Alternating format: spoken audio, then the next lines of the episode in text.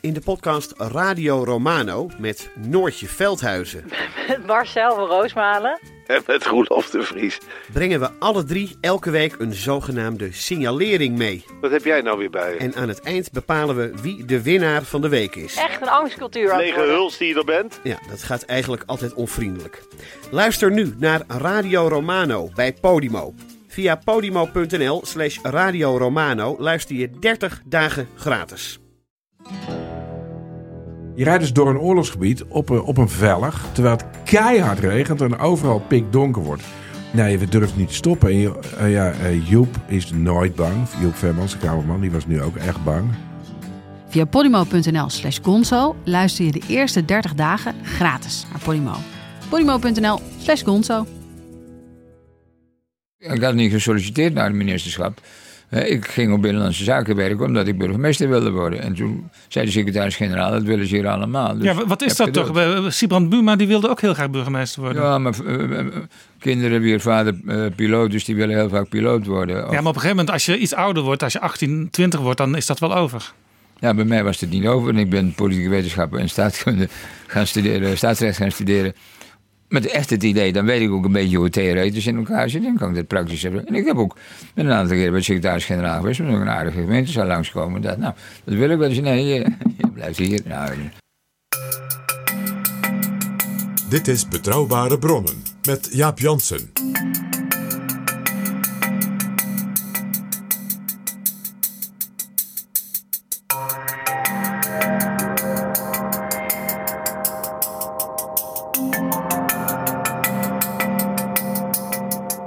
Hallo, welkom in Betrouwbare Bronnen, aflevering 38. Straks praat ik met Elko Brinkman, die 43 jaar in het centrum van politiek en bestuur doorbracht. Op zijn 30ste was hij al topambtenaar en op zijn 34ste de jongste minister ooit. Hij was voorbestemd minister-president te worden, maar dat liep anders. Nu is hij 71. Op 4 juni neemt hij afscheid van de Eerste Kamer, waar hij de laatste acht jaar fractievoorzitter was. Bij zijn afscheid zorgt hij nog één keer voor deining in de Hofvijver. In deze betrouwbare bronnen pleit Elko Brinkman voor het opnieuw en scherp tegen het licht houden van allerlei bestaande regelingen in de sociale zekerheid. Te veel mensen, zegt hij, hebben er recht op. Eh, je kunt zeggen, er was eh, aanleiding om op een gegeven moment uit een oogpunt van barmhartigheid of, of armoede of eh, andere soorten achterstellingen. eh, maatregelen te treffen voor de mensen die, die niet helemaal mee kunnen komen of nog niet mee kunnen komen. Maar om dat vervolgens weer voor alles en iedereen en voor altijd toepassing te verklaren en, en eh, te blijven passen. Dan, eh, ja, dan hol je als het ware zo'n systeem van binnenuit uit. Dat hadden we met de arbeidsongeschiktheidsregelingen. Dat hebben we in zekere zin met de kinderopvang. Heb je eh, bij de bijstand. Je moet dus op tijd dus nu en dan weer eens een, systeem tegen het licht houden. Dat geldt ook voor de fiscale eh, regelingen. Eh, en dat is niet alleen maar een kwestie van ja, oneigenlijk gebruik en fraude en misbruik. Maar het heeft ook iets te maken met het feit dat de maatschappelijke omstandigheden zijn veranderd. Het feit dat we meer tweeverdieners hebben gekregen. Het feit dat we internationaler zijn gaan leven. Het feit dat we ouder worden gemiddeld. Ja, dat zijn allemaal overwegingen om te zeggen... je moet wel een keer naar de AOW of de kinderopvang... of de ziektewetregeling, wat dan ook, durven kijken. En je merkt dus dat wij als, burgers en gebruikers... vaak moeite hebben om, om afscheid te nemen van, eh, van het bestaan. En ik ben helemaal niet de man van eh, alles moet elke dag nieuw... Eh, maar het systeem is daardoor wel topzwaar geworden. Er zijn te veel regelingen en mensen kunnen er te gemakkelijk gebruik van maken, zegt Elko Brinkman. Tegelijkertijd is het buitengewoon moeilijk om in Nederland grote bouwprojecten te realiseren. Dat duurt jaren, soms zelfs decennia, klaagt hij. En Brinkman ergert zich ook aan de knijperigheid waarmee nu gediscussieerd wordt over de noodzakelijke renovatie van het Binnenhof. Het gemak waarmee we tegenwoordig een computer vervangen en de bedragen die we daaraan uitgeven, vergeleken bij het bijhouden van de, de vaste kern van het binnenhof, dat is natuurlijk absurd eh langzamerhand. Dus dat we daar eens een keer eh, een flinke schep geld tegen aangooien, zodat het weer niet één kabinetsperiode mee kan, maar een aantal decennia.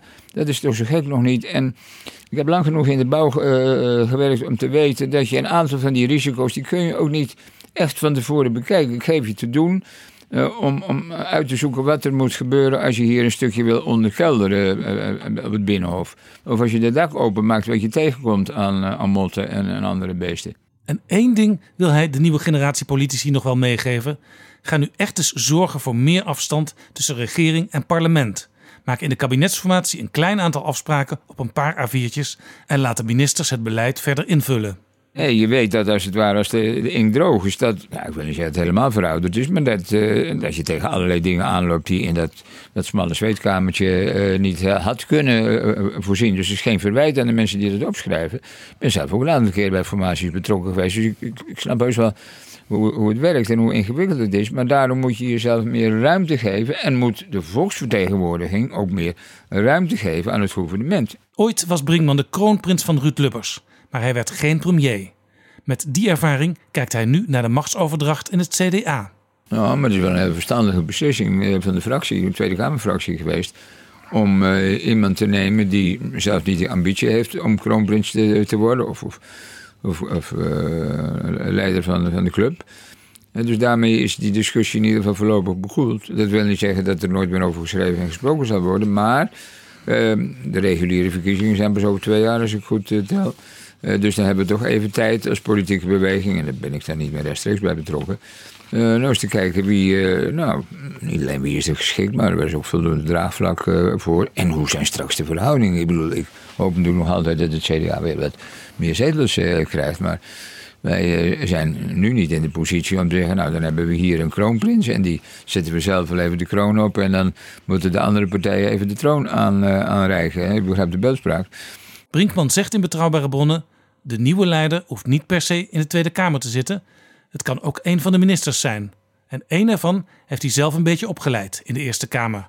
Minister van Financiën Wopke Hoekstra. Je kunt wel zeggen, er moet generatiewisseling eh, zijn, maar je moet op tijd dus je talenten ook ontdekken. Eh, en, nou ja, laten we zeggen, ook eh, de woestijn in, insturen. En, en ze nu en dan een hulpgroen voor je sturen. Maar Wopke kun je wel alleen de woestijn in sturen. Straks meer hierover van Elko Brinkman in Betrouwbare Bronnen.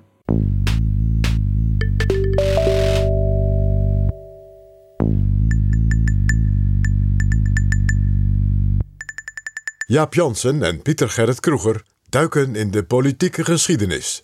Welkom, PG. Dag Jaap. PG, wat is er toch in Oostenrijk aan de hand? Ja, het, het, het alle dagen feest, hè? De FPE, de partij die ooit de liberale partij was. Eh, die nu samen regeerde met Sebastian Kurz, de Bundeskansler. Van de ÖVP, de Oostenrijkse Volkspartij. Dat zijn dus de Christendemocraten. Die is uit de regering gestapt, maar eigenlijk... Gegooid. Gegooid, want er is een enorme rel, een enorme toestand. Toen dat gebeurde, Jaap, toen dacht ik... Vorige week hadden wij bij de iconische Europarlementariërs, onder andere Otto von Habsburg, de kroonprins, hè, klein jongetje tussen 1916 en 1918, die daarna zoveel moois toch bleef doen voor wat hij toch zijn volk en zijn volkeren, hè, de Hongaren in het bijzonder, bleef doen. En we hebben het er nog niet over gehad en prompt gebeurt dit. Het is bijna geen toeval meer. Ja, zou je een beetje cynisch kunnen zeggen, ze leren het ook nooit, die Oostenrijkers. Je zou dat bijna kunnen zeggen. Uh, er zijn heel veel historische aspecten en lagen aan dit ja, toch wat merkwaardige, rustig bizarre uh, ja, soort omkopingsschandaal. Want dat is het. Waarbij nooit iets is omgekocht. Ja, laten we even nog heel kort recapituleren wat de steen des aanstoots is. De leider en ook de vicepremier van die partij, de FPE, die inmiddels zou je dat kun je echt wel zeggen, uh, zich in de loop van de jaren heeft ontwikkeld tot een extreemrechtse partij. Ja. En die dus mee mocht regeren met de Christen-Democraten in, uh, in Oostenrijk. Die bleek twee jaar geleden al ja, eigenlijk ontvankelijk voor omkoping door Rusland. Er is een filmpje gemaakt. En dat filmpje dat waar dat vandaan komt en waar het naartoe gaat, dat weten we niet precies. er was een zogenaamde Russin die allerlei beloften deed en geld en, en dat soort dingen. En dat gebeurde in een vakantiehuis op Ibiza. Dus het heet ook Ibiza Gate. Uh, het, is te ranzig voor woorden. En die mevrouw zei: Ik wil wel investeren in iets. Hebben jullie een goed uh, investment voor mij? Ja, koop maar uh, de belangrijkste krant van Oostenrijk op. Want dan kan die krant positieve verhalen over onze partij gaan schrijven. En dan winnen wij de verkiezingen. En sowieso kunnen wij zorgen voor opdrachten voor de oligarchen die via jou voor alles doen. En toen dacht ik heel even aan onze betrouwbare bronnen van de keer daarvoor. Met al die oligarchen rond Poetin, Azerbeidzjan. Azerbeidzjan, het Mueller Report, het Eurovisie Songfestival. En dat allemaal in deze weken. Ja, en hier bleek dus uit, die partijleider die bleek ontvankelijk voor corruptie.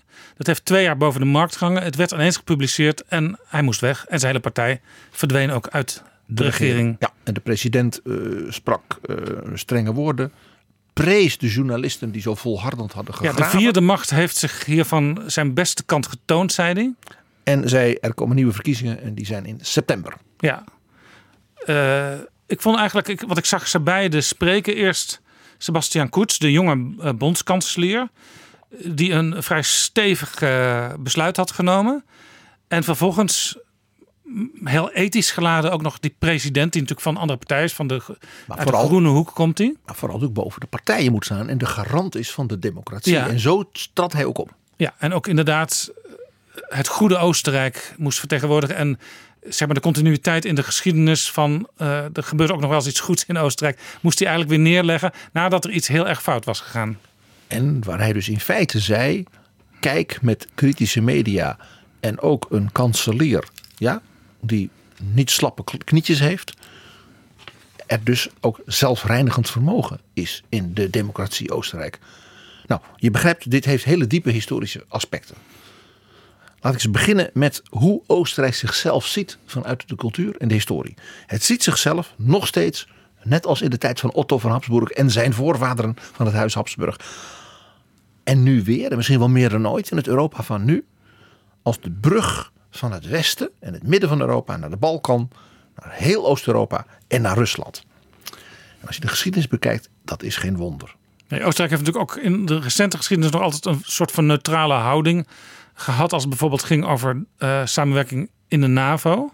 Daar waren ze geen lid van. Dat mocht ook niet. Nou, tussen de jaren 1278 en 1918, dus dan heb je het over 6,5 eeuw ononderbroken, was het Huis Habsburg de heersers van het gebied rond Wenen. Ze hebben de Oostenrijkse landen, het Ober-Oostenrijk, Nieder-Oostenrijk en Steiermark. Dus dat die hele, wat nu de oostvleugel is van, van, van, van, Oost, van de Republiek Oostenrijk. Dat is dus bijna zeven eeuwen lang het kernland geweest van het Huis Habsburg. Die waren in diezelfde periode waar we het nu over hebben, tussen 1438 en 1806, dan heb je het over bijna vier eeuwen ononderbroken, de keizerdynastie van het Heilig Roomse Rijk der Duitse natieën. Waarvan men wel zei, het is niet heilig, het is niet Rooms en het is niet rijk. en er zijn heel veel mensen in die geen Duitsers zijn. Maar dat was dus zeg maar de samenwerking van al die vorstendommen van de Nederlanden tot in Italië. Ja, en van eh, de grens met Hongarije tot de Elzas. En dat was allemaal het Heilig Roomse Rijk der Duitse natie. Kortom, echt lange tijd de kern van Europa. Het hart van Europa. En zij waren dus ook de machthebbers daarin. Van 1804 tot 1918 waren ze ook nog de keizers van de zogenaamde doppelmonarchie. Namelijk keizer van Oostenrijk, koning van Hongarije. En dat waren dus een soort gelijkwaardige titels. Nou, heel kort om een idee te geven over wat voor mens heb je dan in de wereldgeschiedenis. Keizer Karel V, zoals wij hem kennen, ook heer der Nederlanden, de vader van Philips II, die toen door de Republiek onder leiding van Willem de Zwijger, Willem van Oranje, is afgezworen. Die heerste over wat toen eigenlijk de hele wereld was. Want met eh, Columbus hadden de Spanjaarden, en die werden geregeerd door Karel V als koning van Spanje, Amerika ontdekt. Men had natuurlijk ook in Azië inmiddels hè, via de Portugezen van alles ontdekt. En eigenlijk, zoals dat heette, in de, in de zon ging in zijn imperium niet onder. Overal in de wereld was er wel, scheen de zon wel op een plek dat dus werd geregeerd door de Habsburgers. Zijn motto als keizer en koning van Spanje was nec plus ultra. Meer dan dit is er niet. Ik bedoel, dan ben je als keizer, hè, dan heb je wel een logo. Hè, dan, dan, dan ben je iemand in de wereldgeschiedenis. Ja. Hij was geboren in Gent. Had dus een Vlaamse min gehad. Was dus opgegroeid in het Vlaams. En zei dus ook later over al die talen die hij sprak, van al die volkeren in zijn rijk, de beroemde volgende zin. Ik bid tot God in het Spaans. Ik onderhandel met mijn diplomaten en andere heersers in Europa in het Frans. Ik bemin in het Italiaans. Ik commandeer mijn paarden, mijn honden en soldaten in het Duits. en ik vloek in het Nederlands. Een soort Erasmus-student af van letteren. Een Erasmus-heerser, inderdaad. Nou, dus dat was een keizer, ja, zeg maar, uh, zonder, ongeëvenaard in zijn macht. En het ging, liep hem dan ook uit de hand. Hij heeft als keizer uiteindelijk het, het af moeten geven. Zo gaat het vaak. Ja, daar gaan we het nog wel een keer over hebben, want dat raakt natuurlijk het begin van de Nederlanden en onze republiek. Een andere, de grootste naam uit de Oostenrijkse geschiedenis, is natuurlijk Maria Theresia, de keizerin van 1717. Dus onlangs is dat groots herdacht, haar geboortejaar 1717. Met tentoonstellingen, boeken, eh, opvoeringen, van alles, tot 1780. De moeder des vaderlands wordt zij ook wel genoemd. De moeder des vaderlands. En dat, zij was de moeder van Oostenrijk. En eigenlijk ook de relauncher van de dynastie. Want zij was, ze had geen broer. Dus zij moest opvolgen. En heeft eigenlijk die dynastie opnieuw gevoed. Zij is zo ja, iconisch als heerseres dat de beroemdste operarol, ja daar komt hij weer even, over het wenen van haar tijd. Uit een opera van Richard Strauss. Daarin heet de hoofdrolvrouw, die heet Marie-Thérèse de Marschallin der Rozenkavalier. Daar gaan we het nog wel even over hebben. Ze was een zeer sluwe en wijze heerser. Ze hervormde, maar met mate, stapsgewijs. Maar dat leidde tot centralisatie en efficiëntie van het bestuur. En heel bijzonder, zij was, zij was ook echt een, een moeder. Ze heeft heel veel kinderen gebaard, want ze was dol op haar echtgenoot, grappig genoeg. En zij geloofde dus zeer in onderwijs. Dus alle kindertjes in Oostenrijk, in haar landen, moesten naar school. En ze legde dus de basis voor een soort nou ja, lager onderwijs, in elk geval voor alle kinderen. Ja, en dit laat dus zien hoe belangrijk het Huis Habsburg, Oostenrijk, maar dan veel groter Oostenrijk, destijds was in Europa. En ook hoe zij daarmee als moeder en oprichten van al die schooltjes de identiteit en de saamhorigheid in dat keizerrijk natuurlijk enorm bevestigde. Want op elke school stond natuurlijk wel een portret van de keizerin die als een soort, soort weldoenster en moeder van al die kinderen ook werd gezien. Nou, ze was ook zeer hardnekkig. Het was een echte heerseres ook. Het was geen doetje. Tegen met name natuurlijk Frederik de Grote, de koning van Pruisen. En dat deed ze samen met Rusland en Frankrijk. En Rusland noem je hier niet voor niets. Sla je hier ook de brug naar het heden? Jazeker. Want Rusland heeft natuurlijk een kwalijke rol in deze affaire. Nou ja, Rusland is het motief geweest voor die merkwaardige corruptiepoging eh, binnen de FPE en meneer Strache. En die regeerde. Ja. Met Sebastian Kurz. Dat was natuurlijk uh, van het begin een omstreden uh, coalitie. Zeker. Want zeker. ja, dit was Koets, Koets toch een soort van CDA-familielid in Europa. Ja. Uh, Conservatieve katholieke eh, partij. Dus ja, we, we, hebben dat in Nederland gezien toen er alleen nog maar gedoogd werd door de PVV. Dat, dat is een enorm gedoe. Ja. Nou, het was niet de eerste keer dat de FPE dus in Oostenrijk regeerde als coalitiepartner, dus de junior partner, zoals men dat noemt, in een kabinet. Dat is in de jaren tachtig al gebeurd. En grappig genoeg met de Sociaaldemocraten. Het was de socialistische premier Bruno Kreisky, een van de beroemdste nou, een beetje Olaf Palme, Joop den Uyl-achtige uh, sociaaldemocraat. Die zei, nou ja, ik hoef niet met die katholieken te regeren. Die hadden toen een slechte verkiezingsuitslag. En toen heeft hij dus de liberalen, die toen al uiterst rechts waren. Ja, dat wil ik zeggen, want, want die FPE was natuurlijk vroeger gewoon lid van de Liberale Internationale, dus eigenlijk een partijgenote van de VVD. Op een bepaald moment zijn ze afgedreven naar extreem rechts. Was dat toen al, toen, toen Kruiski met hen samenwerkte? Nou, vraag het VVD'ers uit die tijd maar. Uh, de SPE is opgericht door voormalige SS'ers. En hebben altijd dus een buitengewoon kwestieuze, zeg maar, beetje achter het gordijn eh, verenigingen gehad. Van wat ze dan noemen eeuwige gestrigen in, in, in de Duitse landen. Eh, de FPE is altijd dus een, een, een anti-polderpartij. Dus tegen de socialisten en tegen de katholieken. En uh, ja, bijna een soort heidens-nationalistische en vaak extreemrechtse kringen. Naar buiten toe deed men ook een beetje liberaal-burgerlijk. Maar de partij heeft eigenlijk nooit willen deugen. Nee, en je zegt het is al een keer eerder gebeurd ook met de, de EVP. Ja, want ook de voorganger van Sebastian Kurz, meneer Wolfgang Schüssel. Dat is een beetje die professorale man met dat brilletje. Ja. En een strikje vaak. Ja, helemaal. Scherp geheugen, visueel. die heeft zelfs twee keer achter elkaar met de FPE, en dat was toen onder de charismatische, jonge, altijd eh, van de zonnebank komende leider Jörg Haider. Maar ik weet nog, eh, Wolfgang Schüssel ziende als uh, bondskanselier. Ook in Nederland was er discussie: kunnen wij nog wel samenwerken met dat Oostenrijk? Groot gedoe.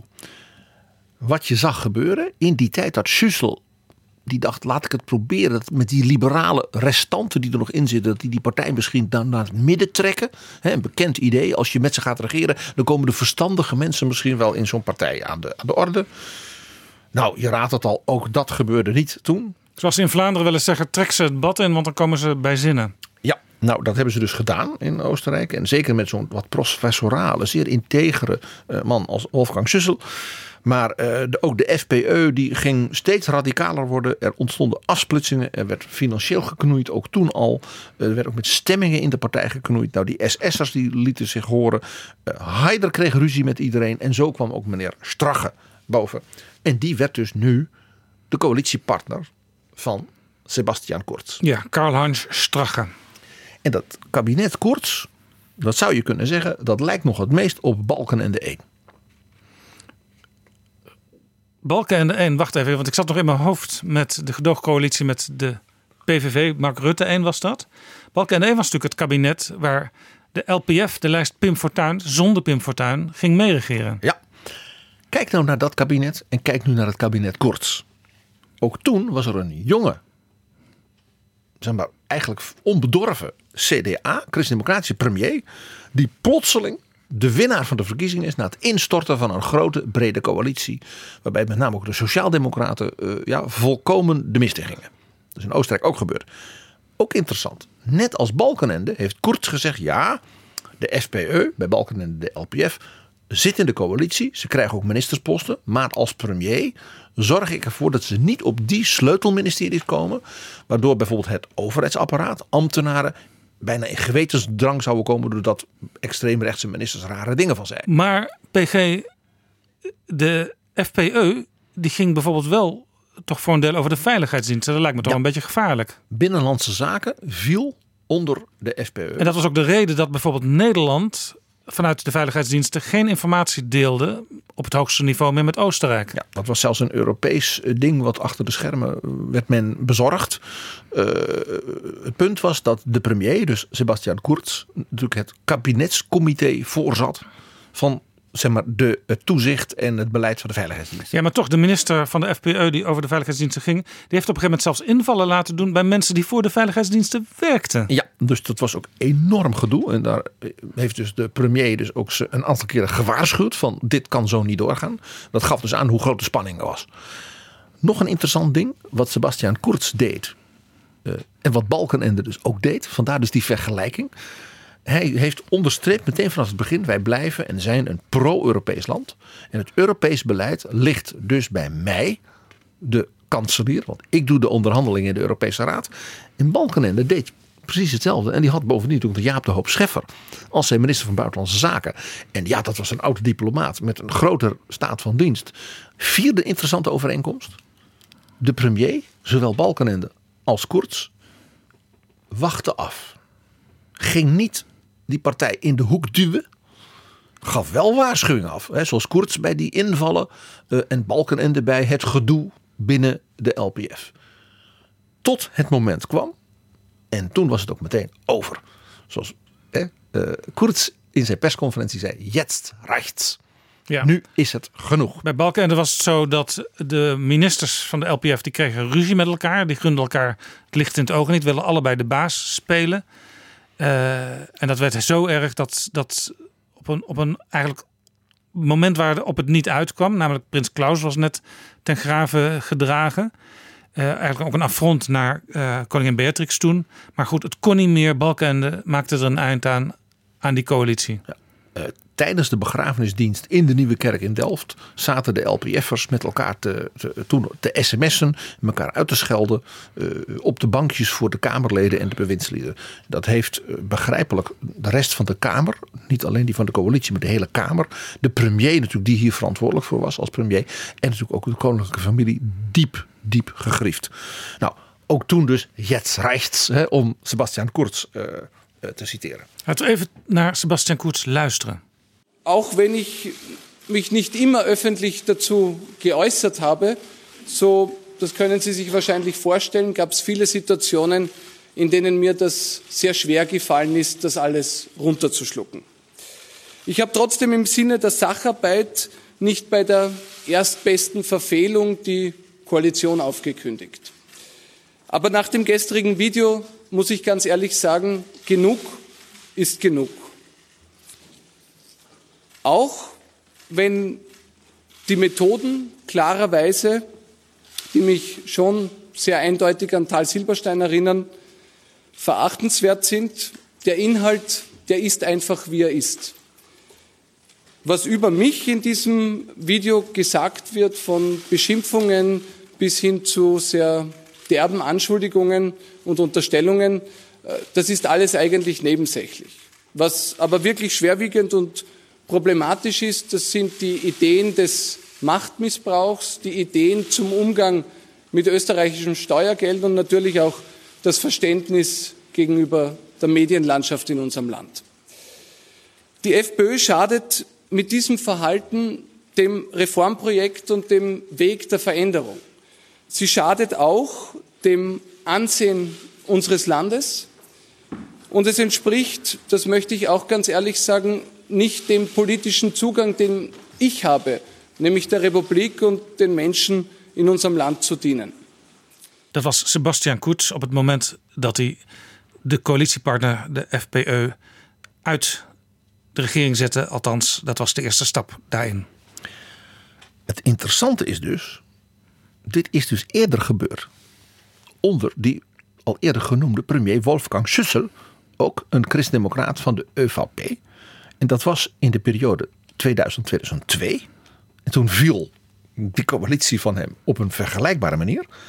En vervolgens werd die coalitie opnieuw gesmeed.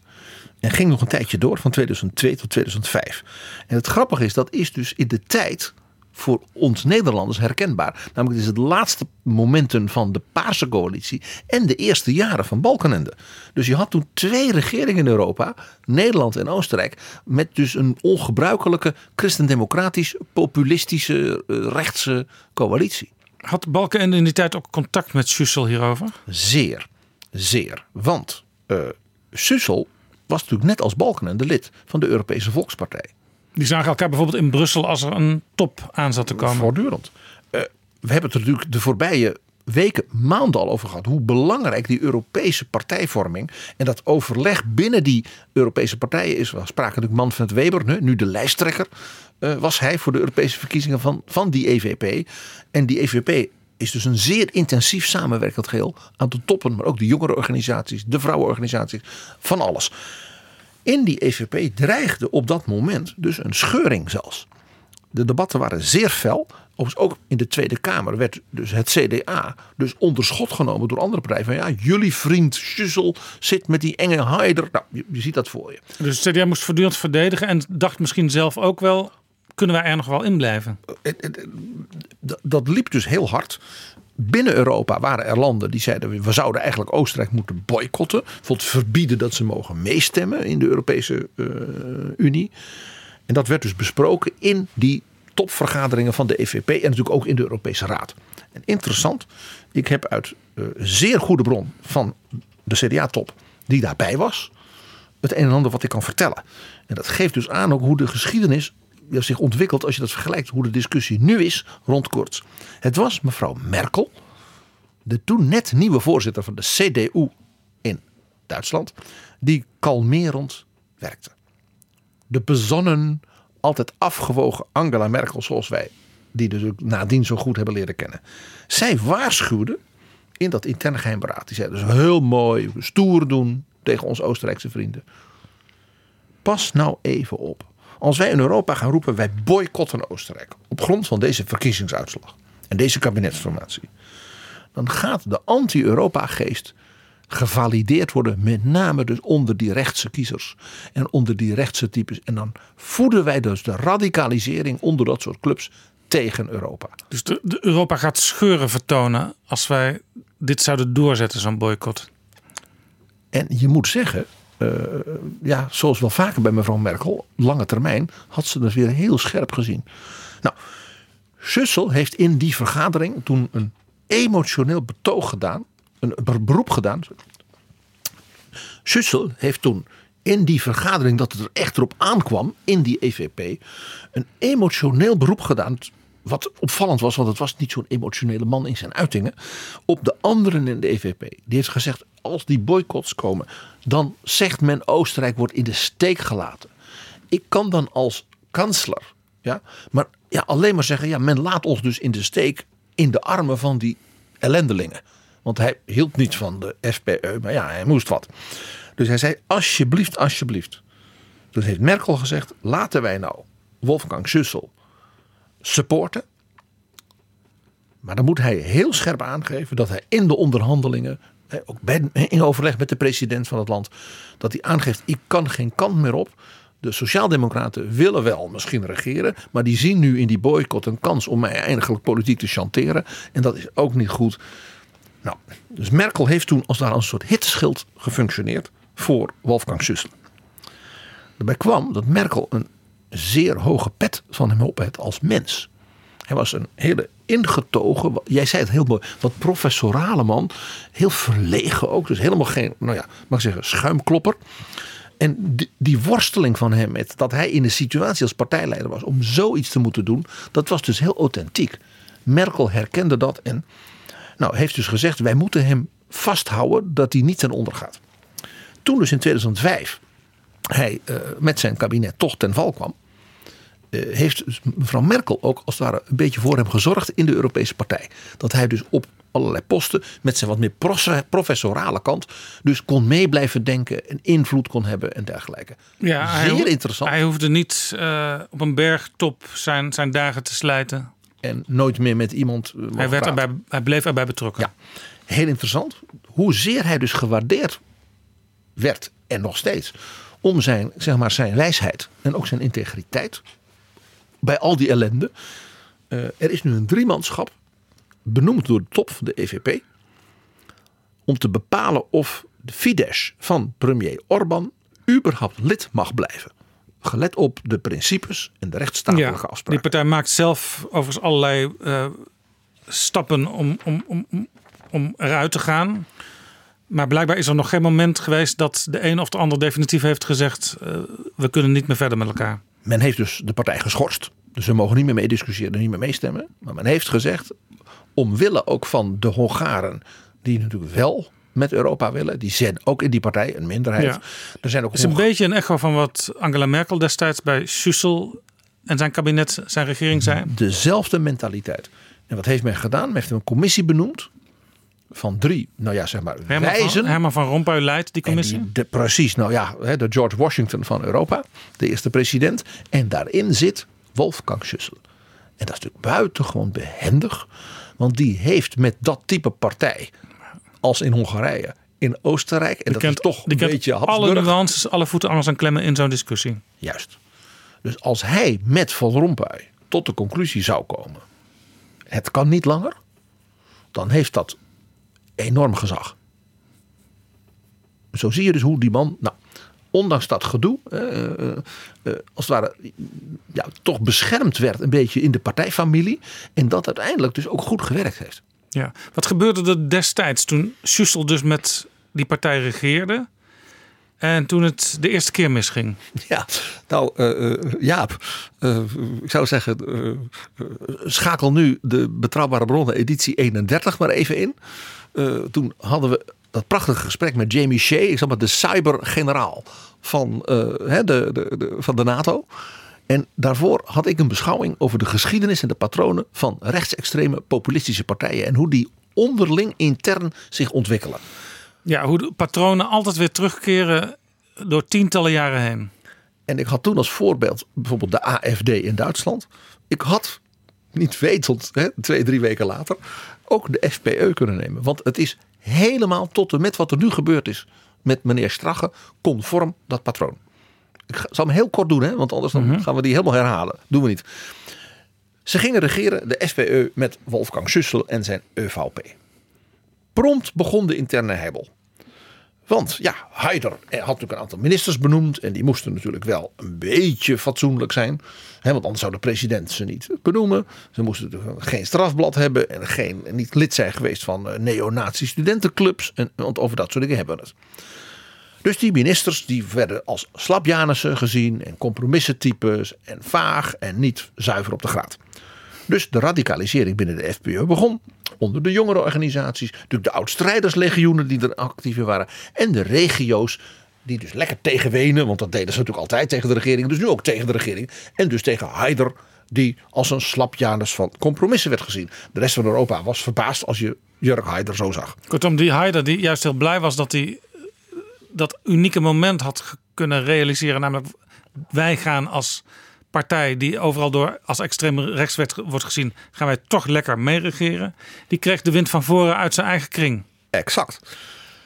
Tegelijkertijd, Wolfgang Schüssel, de kansler, hield dus die druk van Europa hè, met de zeg maar, protectie een beetje van Angela Merkel vast. Dat was niet eenvoudig. Die boycotts die kwamen er uiteindelijk toch niet. Maar Europa zette natuurlijk maximale druk op mensenrechten, vluchtelingen uh, ja, uh, en dergelijke.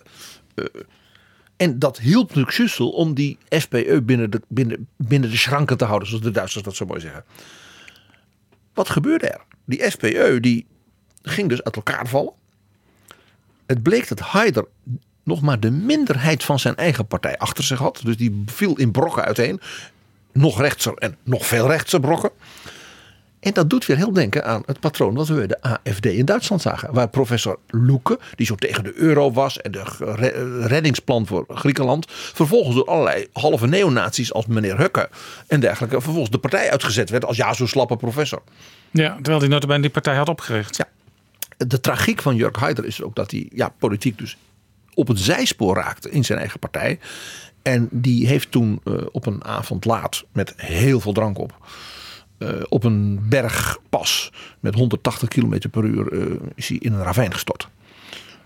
Die afsplitsingen en scheuringen, zo kenmerkend voor dit type partijen, de LPF, TON, PVV, Forum, hè, we zien het allemaal weer voor ons, die hadden in die SPE een opmerkelijk effect. Delen van die klassieke liberale, zeg maar, burgerlijke resten, die gingen ja, dan maar naar de EVP, hè, van, van, van Schussel, want dat was een nette man. Die gingen voor een deel ook naar de Groenen.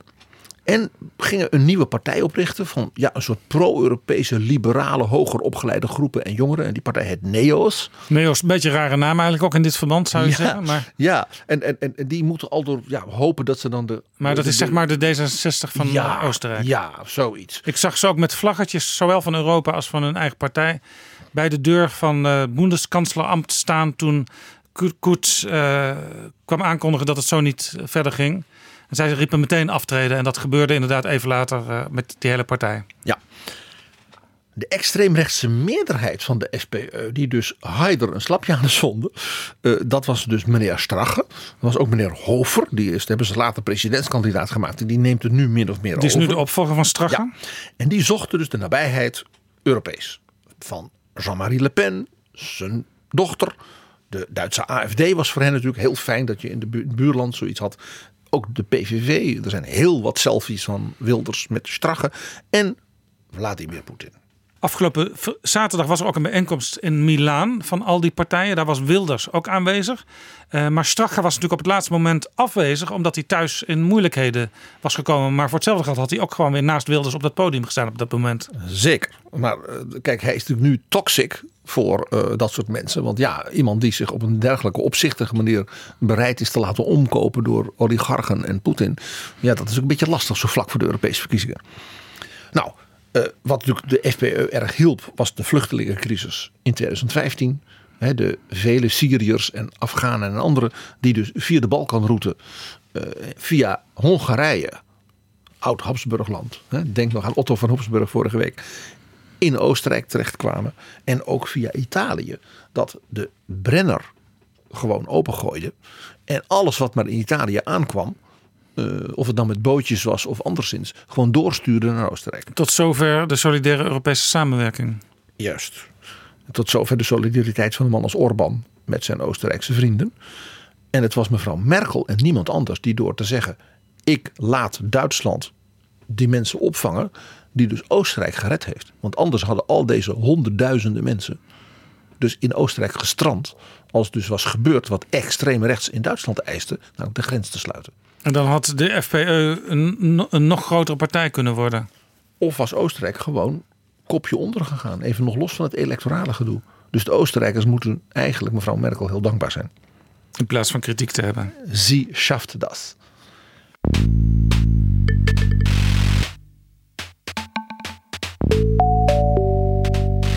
Dit is Betrouwbare Bronnen. Een wekelijkse podcast met betrouwbare bronnen.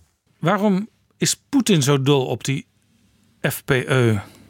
Nou, dat heeft te maken met die eigenlijk even oude historische uh, omstandigheden met het Huis Habsburg. Wenen is nu weer, na de val van de muur, de instorting van het Sovjetrijk, de draaischijf geworden in zeg maar, de grens van Midden- en Oost-Europa tussen Rusland, de nieuwe Oost-Europese onafhankelijke landen, de Balkanstaten. En Wenen is natuurlijk een hele belangrijke hoofdstad van de OPEC, dus olie en gas, Azerbeidzjan, Rusland. Het is een hele belangrijke stad van de VN, net als Den Haag. En, de Russen... en natuurlijk voor de EU is natuurlijk Wenen een belangrijke poort voor al die landen daaromheen. En de Russen, Poetin en zijn voorgangers hebben natuurlijk jarenlang naar Oostenrijk zitten kijken als een partij waar eigenlijk twee partijen de dienst uitmaakten. De, de Christen-Democraten, de ÖVP en de Sociaaldemocraten, de SPE. En nu was er en daar, ineens kon, een kon hij derde- nooit, daar kon hij nooit tussenkomen. Nee, want dat waren natuurlijk twee partijen die vanuit het christendom en vanuit de sociaaldemocratie natuurlijk niets moesten hebben van de Sovjet-Unie. Eh, bovendien, die had natuurlijk heel lang eh, ook Wenen bezet gehouden hè, tot 1955. En van het Rusland van Poetin ook niet zoveel. En nu was er een partij die het wel lekker vond dat er extern belangstelling voor ze was. En misschien ook wel wat eh, fina- financiën. Nou ja, al was het maar omdat heel veel oligarchen eh, in Wenen vastgoed hebben. Banken, brievenbusfirma's en alles wat erbij hoort. Nou ja, het was dus ook geen toeval. Die merkwaardige scène, eh, jij zult het je herinneren Jaap. Dat Vladimir Poetin verscheen met een aantal auto's. Als eregast op de trouwerij van een staatssecretaris van de FPE, een mevrouw. En die danste met haar daar. Het bleek... Dirndl in Dirndl-Kleid was zij. Natuurlijk. Want En- zij, zij was getrouwd in het kerkje van het stadje. Daar verscheen in het dal waar zij geboren was. Daar verscheen eens Poetin, die moest toch wel ergens anders zijn in Europa. Maar, en ik dacht toen, toen ik dat zag, ik vond het één merkwaardig, maar twee, dacht ik, ja, die zullen elkaar wel op de een of andere manier goed kennen, want anders kan ik het niet verklaren. Die kenden elkaar helemaal niet. Dus er moet een soort netwerk binnen die partij geweest zijn. En wij hebben natuurlijk onze vermoedens. Die dit gewoon geregeld heeft. In Russland pflegt man den Brautpaaren Rat und Liebe zu wünschen. Das tue ich gern und wünsche Ihnen viel, viel Glück und Gesundheit für Ihre gemeinsame Zukunft. Somit schlage ich vor, unsere Gläser auf Ihr wundervolles Leben, wundervolles Leben zu zweit zu erheben. Ich bedanke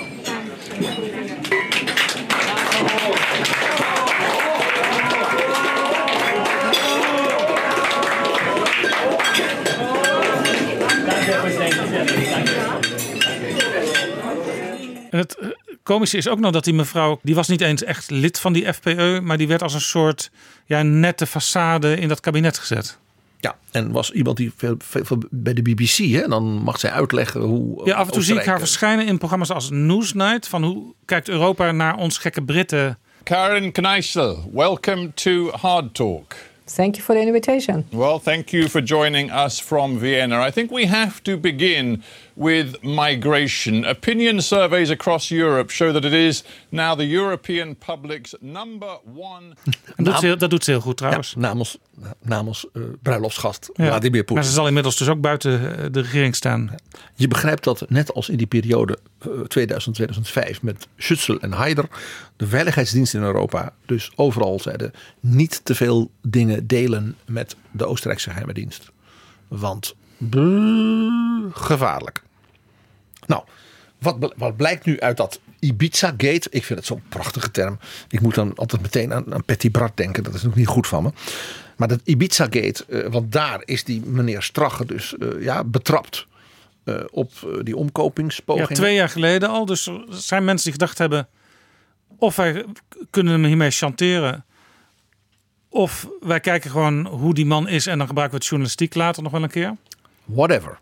Dat komt nog wel boven water. Maar één ding is duidelijk. Karl-Heinz Strache is zo dom als Donald Trump Jr. Zoals bleek hè, in de Mueller Report. En zijn vriendschap met die oligarchen uit Baku. Het doet een beetje denken, eerlijk gezegd, aan een soort satirische editie van die Trump Tower meeting.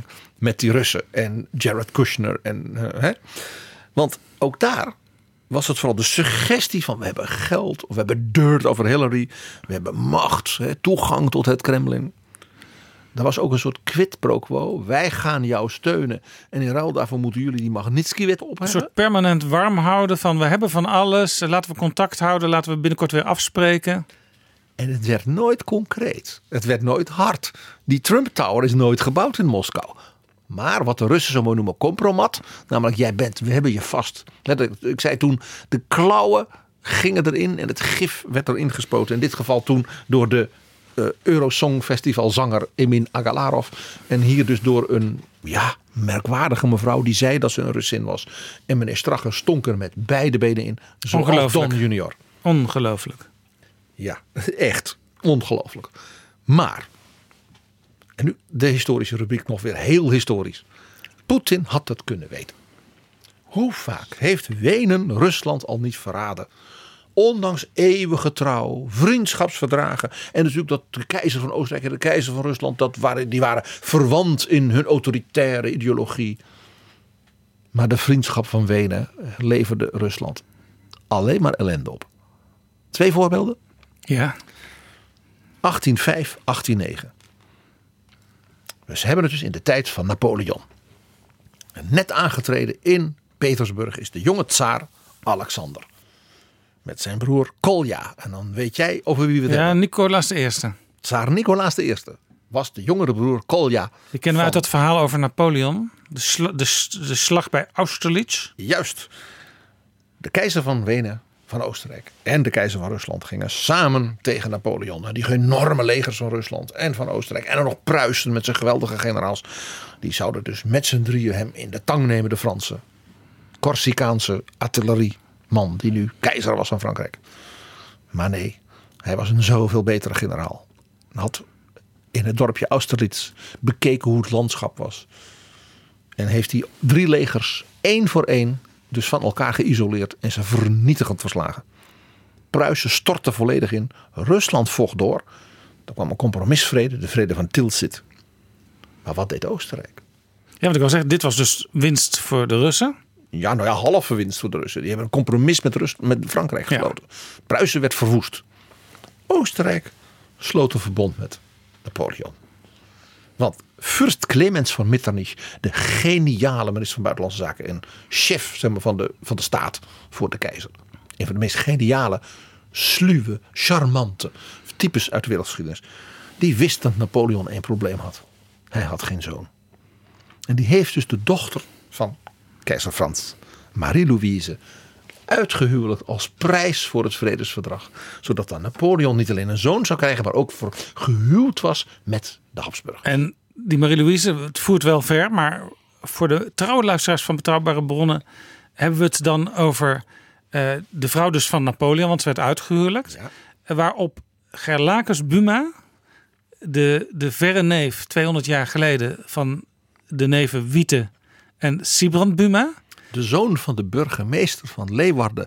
Dus nu een voorvader van de nieuwe burgemeester van Leeuwarden. Het voert allemaal wel heel ver, maar we hebben het er uitgebreid over gehad in, eh, in een wat verdere gelegen aflevering van Betrouwbare Bronnen, waar de neven Wiete en eh Sibrand te gast waren over Gerlakers. Die Gerlakers die stond op een gegeven moment eh, die mevrouw Napoleon op te wachten en heeft haar ook begeleid. Ja, hij was garde d'honneur van de keizer. En moest dus bij de poort van Parijs, Saint-Denis, met haar, met haar koetsen in een geweldige optocht langs de kathedraal van Saint-Denis, waar alle Franse koningen begraven liggen, zodat zij naar haar paleis aan de rand van Parijs werd gereden. Een enorme eer natuurlijk voor zo'n Friese jongeman. En die, die, die eh, Marie-Louise werd dus door Clemens van Metternich aan Uitgehuwelijkd. Napoleon uitgehuwelijkt. En zij deed wat een Oostenrijkse prinses moest doen, en waar ze ook beroemd om waren in de geschiedenis. Binnen negen maanden een zoon. Napoleon was verrukt. Vandaar dat Poetin ook zo graag op zo'n Oostenrijks huwelijk te gast was. jij begrijpt hem, jij begrijpt hem. Nou, eh, de Metternich beloofde Napoleon hulp tegen Engeland, tegen Rusland. En die zei: Wij, twee keizerrijken van het continent, Frankrijk en Oostenrijk, wij gaan samen tegen Azië en de Oceaan. Wat hij vooral deed, hij kocht Napoleons minister van Buitenlandse Zaken, Prins Talleyrand de Périgord, die kocht hij om. Dus die schaven elkaar geheime inlichtingen over alles. Ja, Ta- Talleyrand, zeg maar de Kissinger uit die dagen. Een van de meest briljante slechte mensen uit de wereldgeschiedenis. Oostenrijk deed ook mee toen Napoleon dus Rusland binnenviel hè, en Moskou veroverde. Dat deden ze als volgt: 100.000 troepen die in Oekraïne over allerlei bergpassen gingen. En die waren net over die bergpassen toen duidelijk werd dat Napoleon dus weer moest vluchten uit Moskou. En toen zijn ze gewoon weer teruggegaan. Via diezelfde bergpassen Ja. naar Oostenrijk. Zo van eh, missie mislukt, eh, we gaan naar huis. Ja, en we hebben vooral niets gedaan wat zou helpen.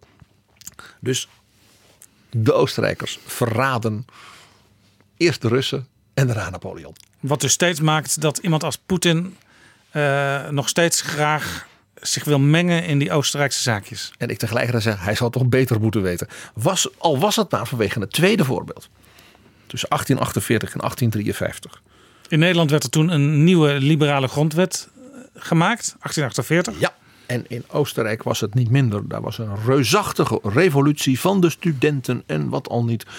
En in de stad Wenen, die altijd heel revolutionair van aard is geweest eh, wat betreft de bevolking, werd de keizer zelfs bijna ten val gebracht. Die moest vluchten. Eh, echt letterlijk gewoon ja, op zijn paard weg, want anders had hij het niet overleefd. Op dat moment brak in Budapest en in heel Hongarije een soort nationaal-liberale revolutie uit. En men stichtte een eigen progressieve Balkanrepubliek. En op dat moment had de keizer van Oostenrijk nog maar één vriend. En dat was Tsaar Nicolaas I. De Kolja, hè, die dus al had mee moeten maken met zijn broer Tsaar Alexander. Dat Wenen niet te vertrouwen was. Ja. Maar toch, hij begreep dat als natuurlijk de Hongaren een progressieve liberale republiek kregen, dat de Polen dat ook zouden willen. Ja, dan is het einde zoek. Dan was natuurlijk de positie van Rusland eh, als wereldmacht in gevaar. Dus die stuurde niet minder dan 200.000 Tataren op paardjes en kanonnen en eh, infanterie de grens over. Diezelfde eh, bergpassen eh, waar dus de Oostenrijkse leger de Oekraïne was binnengevallen. En onderdrukte in bloed die Hongaarse opstand. En zette de jonge Frans Jozef op de troon. Want hij bleef tot in 1916 een van de langste regerende vorsten. En iedereen kent hem natuurlijk als de man van Sissi. Ja, zoals de Russen later natuurlijk onder heel andere politieke vlag weer in Hongarije en de buurlanden ingrepen. En ook toen in bloed smoorden enige vrijheid. Hij verwachtte natuurlijk de tsaar dat de jonge keizer, eh, jong en onbedorven en ja, volledig afhankelijk van hem, dacht hij, hem natuurlijk concessies zou doen en de vrije hand zou laten in de Balkan, in het Midden-Oosten, in de Caucasus tegen de Als een Turken. soort onderaannemer van de Russen. Juist. Dus de tsaar dacht, ik kan nu de droom van mijn grootmoeder, Catharina de Grote, verwezenlijken. Ik verover de Caucasus, ik verover de Balkan. Istanbul wordt weer Constantinopel met een Russische keizer. En zo ontstond de Krimoorlog. Onze natuurlijke roeping wordt dan voldaan. De grote strategische droom van Catharina de Grote. De westerse mogelijkheden wilden natuurlijk helemaal niet dat de Russen Istanbul zouden grijpen. Want dan was dat dus een macht ineens in het hele oosten. Ja, dan zit je ineens als in een, bijna een soort hoefijzer ingeklemd Europa. Dus Frankrijk en Engeland gingen de tsaar steunen tegen Rusland. Dat werd de Krimoorlog. En de tsaar die zei tegen de Oostenrijkers: dan gaat u mij natuurlijk helpen. Dus het Oostenrijkse leger moet worden gemobiliseerd en valt binnen. Eh, eh, ja. En dan moet de, de sultan moet dan tegen Oostenrijk vechten hè, in, eh, langs de Donau. En dat helpt mij. De minister-president van Oostenrijk, Fürst Felix von Schwarzenberg, die maakte toen bekend dat de Oostenrijkse legers helaas te weinig geld hadden. En Oostenrijk bleef neutraal. En toen heeft hij de onsterfelijke woorden gesproken. Wir werden die Welt durch unseren Undank in Erstaunen setzen. We zullen de wereld verbijsteren door onze ondankbaarheid. Dit was de dank van de Oostenrijkse keizer voor het redden van zijn troon door tsaar Nicolaas. Dat is wel een hele cynische man op dat moment. Verschrikkelijk. De Krimoorlog werd dus verloren door Rusland. En tsaar Nicolaas eh, je weet, we hebben het een keer over hem gehad. Naar aanleiding van Anne Applebaum. Die stierf toen eigenlijk in een soort psychische en lichamelijke instorting. Nou, je begrijpt het al dat ik zei: Poetin zou beter moeten weten. Want Oostenrijk is in de geschiedenis van de politiek, de diplomatie, de geopolitiek beroemd om drie vaste dingen. Eén, extreem handige huwelijkspolitiek. Marie-Louise, ja, aan Napoleon gegeven, die zo nodig een zoon nodig had. Het officiële, het onofficiële motto van het huis Habsburg al die eeuwen was et tu Felix Austria nobe. En jij, gelukzalig Oostenrijk, huwt. Dus anderen moesten veroveren, moesten vechten om stukken land te krijgen van een ander. Oostenrijk zond een prinses. En die prinses die baarde een zoon hè, binnen negen maanden. En ja, dan was er een kroonprins en dat was een Habsburg. En overal de tentakels naar Wenen. Vandaar dus dat Karel V hè, dat hele wereldomspannende rijk had. Nek plus ultra. Meer dan dit is er niet. Tweede vaste patroon van de Oostenrijkse diplomatie. Gewetenloos deloyaal. Wir werden die Welt durch unseren Undank in Erstaunen setzen. Uitermate soepel. Ja? Metternich, charmant, kon met iedereen. Deed het ook met de maîtresses van de tsaar, zodat hij dat echt waar, ongelooflijk.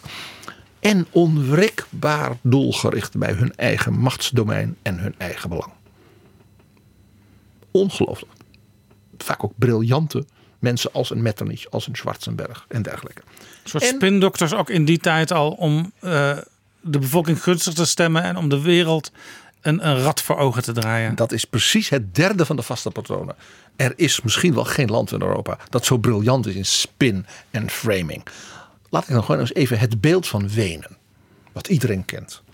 Het is een centrum van vrede. Het Weens congres, de VN. Ja, ja een, een zachte stad. Ja, veel kunst en cultuur. Kunst en cultuur.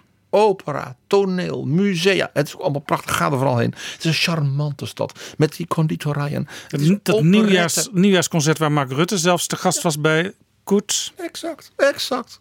Met Johann Strauss, Walter. Het is een stad van multiculturele feesten. Het is attractief, het is verleidelijk feminien. Kus die hand, madame. Ja? Het is de stad van Mozart. De stad van de Rosenkavalier. Ja? Van walsmuziek. Die schöne blauwe Donau. Het is een stad die zich van geen kwaad bewust is. De stad van Mahler, van Freud. Oh ja, die waren Joods. Maar we hebben het er verder niet over. Geen kwaad bewust. Is Oostenrijk, Wenen is altijd een onschuldig slachtoffer geweest van slechteriken. Nooit een dader. De PR-prestatie van de 20e eeuw in framing Iedereen kent hem. Wij weten allemaal, Beethoven was een Oostenrijker en Hitler was een Duitser. Jij hebt volgens mij hier een mooi geluidsfragment voor. Ja, want iedereen die uh, de geschiedenis een beetje bestudeerd heeft, weet dat in 1938 de Oostenrijkers als eerste zich aansloten bij het steeds groter wordende althans in de ambitie, Duitsland van Adolf Hitler. Bij het Derde Rijk, der Anschluss. En Adolf Hitler kwam ook meteen naar Oostenrijk om daar het volk toe te spreken. In Wenen vanaf het balkon van het stadhuis. 1938. We luisteren even, schrik niet. Ik proklamiere nunmehr für dieses Land seine neue Mission. Sie entspricht dem Gebot, das einst die deutsche Siedler aus allen Gauen des Altreichs hierher gerufen hat. Die älteste Ostmark des deutschen Volkes soll von jetzt ab das jüngste Bollwerk der deutschen Nation und damit des Deutschen Reiches sein. Als Führer und Kanzler der deutschen Nation und des Reichs melde ich vor der deutschen Geschichte nunmehr den Eintritt meiner Heimat in das Deutsche Reich.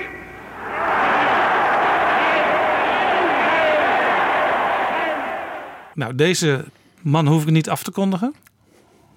Er zijn in Nederland politici die bij Wier Hamenes niet gewoest zeggen: Ik heb geen associatie met de Tweede Wereldoorlog. Nou, die associatie die heb ik er niet bij.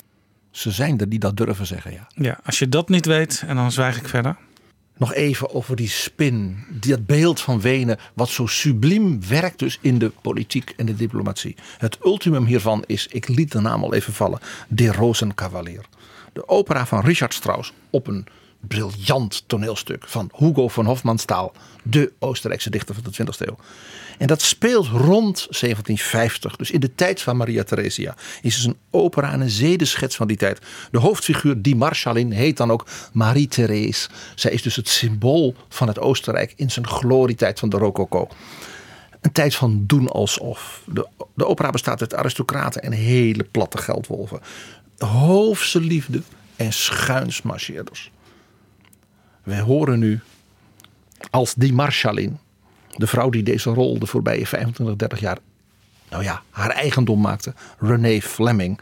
En dat is het sl- slot min of meer van het eerste acte. En dan heeft zij een subliem monoloog. En die gaat over Karl-Heinz Strache. Echt waar. Het is niet waar. Ik doe even de openingstekst. Da geht er hin, der aufgeblasene schlechter Kerl. Und kriegt das hübsche junge Ding und einen Pinkelgeld dazu. Siehst doch der Lauf der Welt. En daarmee sluiten we af een klein stukje René Fleming als die Marschallin in de Rozenkavalier. Dankjewel, PG. Dankjewel, Jaap.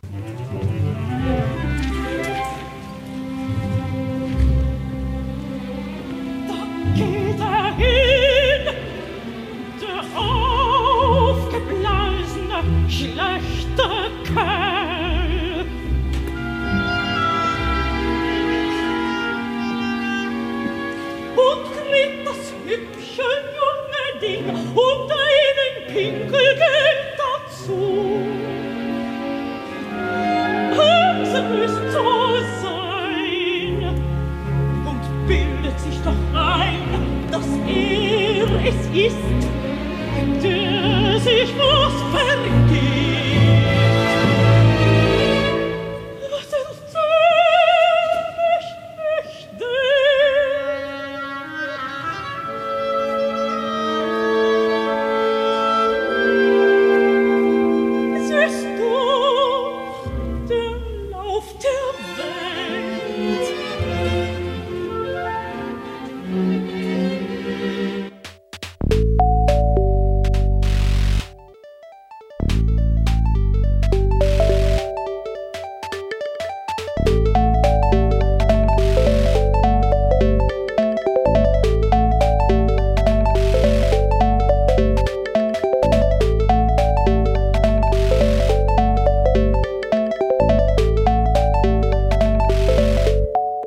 Is Jaap Jansen met Betrouwbare Bronnen. Ik ga samen met PG praten met Elko Brinkman, die op 4 juni afscheid neemt als fractievoorzitter van het CDA en tegelijk ook als lid van de Eerste Kamer. Er is bij uitgeverij Prometheus ook een boek verschenen met zijn memoires Bouwen en Bewaren. Elko Brinkman, welkom in Betrouwbare Bronnen. Dankjewel. U heeft een heel bijzondere loopbaan achter de rug, want u kwam als twintiger al in de machinekamer van het openbaar bestuur terecht, in bureau SG van de secretaris-generaal. Daarna als adviseur van minister Hans Wiegel, Binnenlandse Zaken. En op uw dertigste werd u al directeur-generaal Binnenlands Bestuur. Op uw 34ste de jongste minister ooit op Welzijn, Volksgezondheid en Cultuur. Daarna was u fractievoorzitter van het CDA in de Tweede Kamer, lijsttrekker. En later had u tal van functies en nevenfuncties, betaald en onbetaald. En wat mij opvalt, als jong ambtenaar klaagde u al over politiek gesteggel. En als fractievoorzitter eh, tijdens het derde kabinet Lubbers riep u de bewindslieden op om sneller te hervormen en niet te treuzelen. En in uw memoires, dat dikke boek van meer dan 500 pagina's, wat hier voor ons ligt, klaagt u opnieuw over de traagheid van de besluitvorming in Nederland. Dat lijkt bijna een constante in die afgelopen 40, 50 jaar. Ja, voor een deel heb ik daar begrip voor, omdat wij als bevolking en, en instellingen en bedrijven eh, en als publieke opinie steeds meer zijn gaan verlangen van de overheid. Een overheid die ook door internationale ontwikkelingen, eh, Europese afspraken en dergelijke ook gedwongen is geraakt om eh, meer op de agenda te plaatsen. En dan duurt het natuurlijk wat meer, kost het wat meer tijd om tot een afgewogen besluit te komen. Dus tot zover moeten we er ook niet over klagen. Maar tegelijkertijd zie je wel dat door de politieke eh, ja, ver- versplintering ehm, het steeds moeilijker is geworden om een, een, ja, een goed voorbereid, degelijk en uitvoerbaar compromis eh, eh, te smeden. Ja, dat kun je polderen noemen of dat kun je de noodzaak eh, noemen om, een breder draagvlak te halen. Of in ieder geval één stem minderheid- meerderheid tenminste. Maar dat vreet tijd eh, en energie. Eh, ook omdat wij, en dat is mijn, mijn derde waarneming over de jaren heen. eh, dat we de hele, ja, laten we zeggen, ontwikkeling van, van democratisering hebben meegemaakt. Waar ik het begin van op de universiteit in de 60 jaar heb gezien. En waar ik later als ambtenaar en minister ook zeer bij betrokken ben geweest. En of je nou in een bedrijf of in een ziekenhuis of op school zit. En ook in het huisgezin, die, zeg maar, die mondigheid. Die vraagt ook meer tijd. Eh, ik ga nog niet de hele geschiedenis erbij halen. Wij zijn een land dat zeer decentraal georganiseerd is, daar ook aan hecht. Maar tegelijkertijd ja, hebben en Den Haag en de provinciehoofdstad en Brussel en de lokale overheid ook eh, meer te vertellen eh, gekregen. Die worden ook geacht zich daarover uit te spreken. Nou, dat alles bij elkaar maakt het wel een enorm oerwoud van besluitvorming. En als ik u dit hoor schetsen, dan hoor ik u ook zeggen: het is eigenlijk in de loop van de tijd nog veel trager en stropiger geworden allemaal.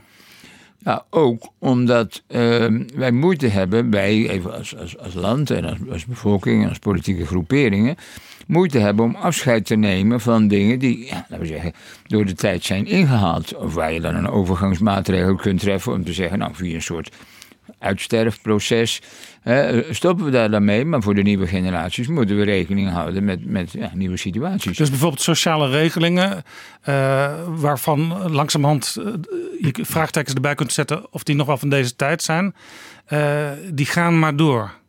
Ja, en een ander dus voorbeeld kom ik graag op terug, omdat het heel sprekend is, ook in mijn loopbaan. Je kunt zeggen, er was aanleiding om op een gegeven moment uit een oogpunt van barmhartigheid of, of armoede of uh, andere soorten achterstellingen eh, maatregelen te treffen voor de mensen die, die niet helemaal mee kunnen komen of nog niet mee kunnen komen. Maar om dat vervolgens weer voor alles en iedereen en voor altijd toepassing te verklaren en, en eh, te blijven passen. Dan, eh, ja, dan hol je als het ware zo'n systeem van binnenuit eh, uit. Dat hadden we met de arbeidsongeschiktheidsregelingen. Dat hebben we in zekere zin met de kinderopvang. Heb je eh, bij de bijstand. Je moet dus op tijd dus nu en dan weer eens een, een systeem tegen het licht houden. Dat geldt ook voor de fiscale eh, regelingen. Eh, en dat is niet alleen maar een kwestie van ja, oneigenlijk gebruik en fraude en misbruik. Maar het heeft ook iets te maken met het feit dat de maatschappelijke omstandigheden zijn veranderd. Het feit dat we meer tweeverdieners hebben gekregen. Het feit dat we internationaler zijn gaan leven. Het feit dat we ouder worden gemiddeld. Ja, dat zijn allemaal overwegingen om te zeggen... je moet wel een keer naar de AOW of de kinderopvang... of de ziektewetregeling of wat dan ook durven kijken. En je merkt dus dat wij als, als burgers en gebruikers... vaak moeite hebben om, om afscheid te nemen van, eh, van het bestaan. En ik ben helemaal niet de man van eh, alles moet elke dag nieuw... Uh, maar het systeem is daardoor wel topzwaar geworden. En mijn ja. ervaring door die decennia heen is dat er heel veel energie gaat zitten in studiecommissies en overleg en noem maar op. Maar dat echt dan er een klap op geven zijn, nou dan kunnen we weer eens een paar decennia vooruit. Dat, dat is heel moeilijk. Kijk nou eens naar de Randstad. We doen nog altijd of we in 1860 zijn met de nationale spoorwegen, die dan tussen steden die heel ver van elkaar liggen, maar dan langs hoge snelheidslijn naar Berlijn, naar Keulen, naar Brussel en via Brussel naar Londen. Dat lukt ons niet. Omdat we blijkbaar niet snappen dat de Randstad gewoon één groot OV-metrosysteem zou moeten hebben in plaats van de NS. Is dat zo'n voorbeeld? Nou, dat is een voorbeeld. Een uh, pakkend voorbeeld ook in het actuele debat over het klimaatbeleid, waar iedereen begrijpt dat er meer uh, tram- en treinverbindingen en metroverbindingen moeten uh, komen. Ja, dan moet je een keer zeggen, dit is iets van algemeen belang, waarbij je dus grensoverschrijdend, regiogrens, gemeentegrensoverschrijdend werk moet. Ik ben oud genoeg uh, om te weten dat ik nog als middelbare scholier, uh, als we in de zomer aan, uh, aan het strand zaten in Katwijk en Noordwijk, om dan met de tram naar Leiden te gaan. Die tram is op een gegeven moment ingehaald door de auto. En nu steggelen we in, in Leiden en de regio, waar ik woon, alweer, ik geloof, tien jaar over de vraag of die tram niet terug moet komen. Terwijl iedereen weet dat er meer railverbindingen moeten komen. En vooral dus die moderne, snelle, ook klimaatneutrale light rails. Ja, en, en natuurlijk ook, je, je kunt niet door elke steeg in die oude steden de, de tram laten, laten rijden. Maar je hoeft ook niet enorme verkeersdoorbraken te maken, want de nieuwe technologie biedt allerlei mogelijkheden. Dus het gaat me nog niet eens zozeer over de vraag welke verbinding nu precies. Je hebt ook een fiets en een voetpad nodig. Maar het is altijd een beetje eh, van de een naar het andere. Nu moeten overal weer fietsgarages en fietsstallingen eh, eh, gebouwd worden. En eh, ja, je kunt nou bijna geen voetpad meer over. Of je struikelt over de scooters en de fietsers. Oude man eh, begint een beetje klagerig te worden. Maar ik bedoel het wel heel serieus. Maar u, u verlangt eigenlijk ook een beetje naar eh, de, de, de, zeg maar de Chinese aanpak. Je besluit, je bouwt een stad en een jaar later staat hij daar. Nou, sterker nog, eh, als je weet dat ergens een, een grote bevolkingsopeenhoping eh, komt, dan moet je zorgen dat het openbaar vervoer er van tevoren is tegelijk met de opbouw. Wij hebben in dit land echt een andere aanpak. En we hebben Rijkswaterstaat bepaald eh, dat die verbinding er pas komt op het moment dat er voldoende bewoners zijn, potentiële gebruikers. Ja, dan hebben die mensen al een auto of een scooter of een motorfiets. En dan is het veel moeilijker. En dat wil niet zeggen dat je overal een tram voor, eh, voor je huis kunt hebben. Dat zullen de mensen ook niet willen. Maar het tweede wat wij, waar wij niet goed in zijn, dat hebben we lange tijd afgedaan met het argument dat we op zo'n drassige bodem eh, gemiddeld leven. Dat is het stapelen van functies. Dus dat je tunnels eh, hebt en dat je daarboven eh, sporthallen hebt, of, of bibliotheken, of scholen, of, woningen. Dat zie je in alle grote wereldsteden al, al daar zelfs eeuwenlang. En wij zijn daar buitengewoon eh, afhoudend in. Alsof, alsof we niet heel dicht bevolkt zijn. Ja, en alsof, hè, dat heeft niks met, met veiligheid eh, eh, te maken. Dan doe je er meer beton of meer staal in of andere soorten constructies. Dat hebben ze in de, in de rest van de wereld allemaal lang uitgeprobeerd. Maar daar moeten we weer een eigen studiecommissie voor eh, hebben. En bovendien, ja, is de economische politiek, sociale-economische politiek, is heel erg op voorzieningen, op constructieve voorzieningen georiënteerd geraakt de laatste twee, drie decennia. Terwijl investeringen in dingen die langer meegaan. Deltawerk is een goed voorbeeld, maar het geldt ook voor de bereikbaarheid van de grotere bevolkingsconcentraties. Ja, daar moet je dus meer in investeren. Dat loont electoraal eh, slecht. Je hebt dat natuurlijk gemerkt bij allerlei eh, eh, verkiezingscampagnes. Want, want een verkiezing gaat maar over de komende vier jaar.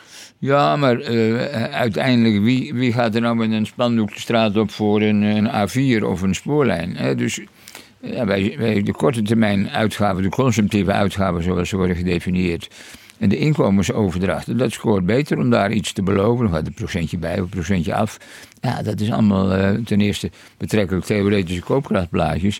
En in de tweede plaats, ja, volgend jaar zit je weer opnieuw voor die beslissing. Terwijl die, die tram, of die betere waterkering, of die, die, die, die, zonnepanelen, ja, die liggen er wel een paar decennia. Ja, in Amsterdam, waar, eh, als ik het goed heb, eh, de, uw kinderen en de meeste van uw kleinkinderen wonen.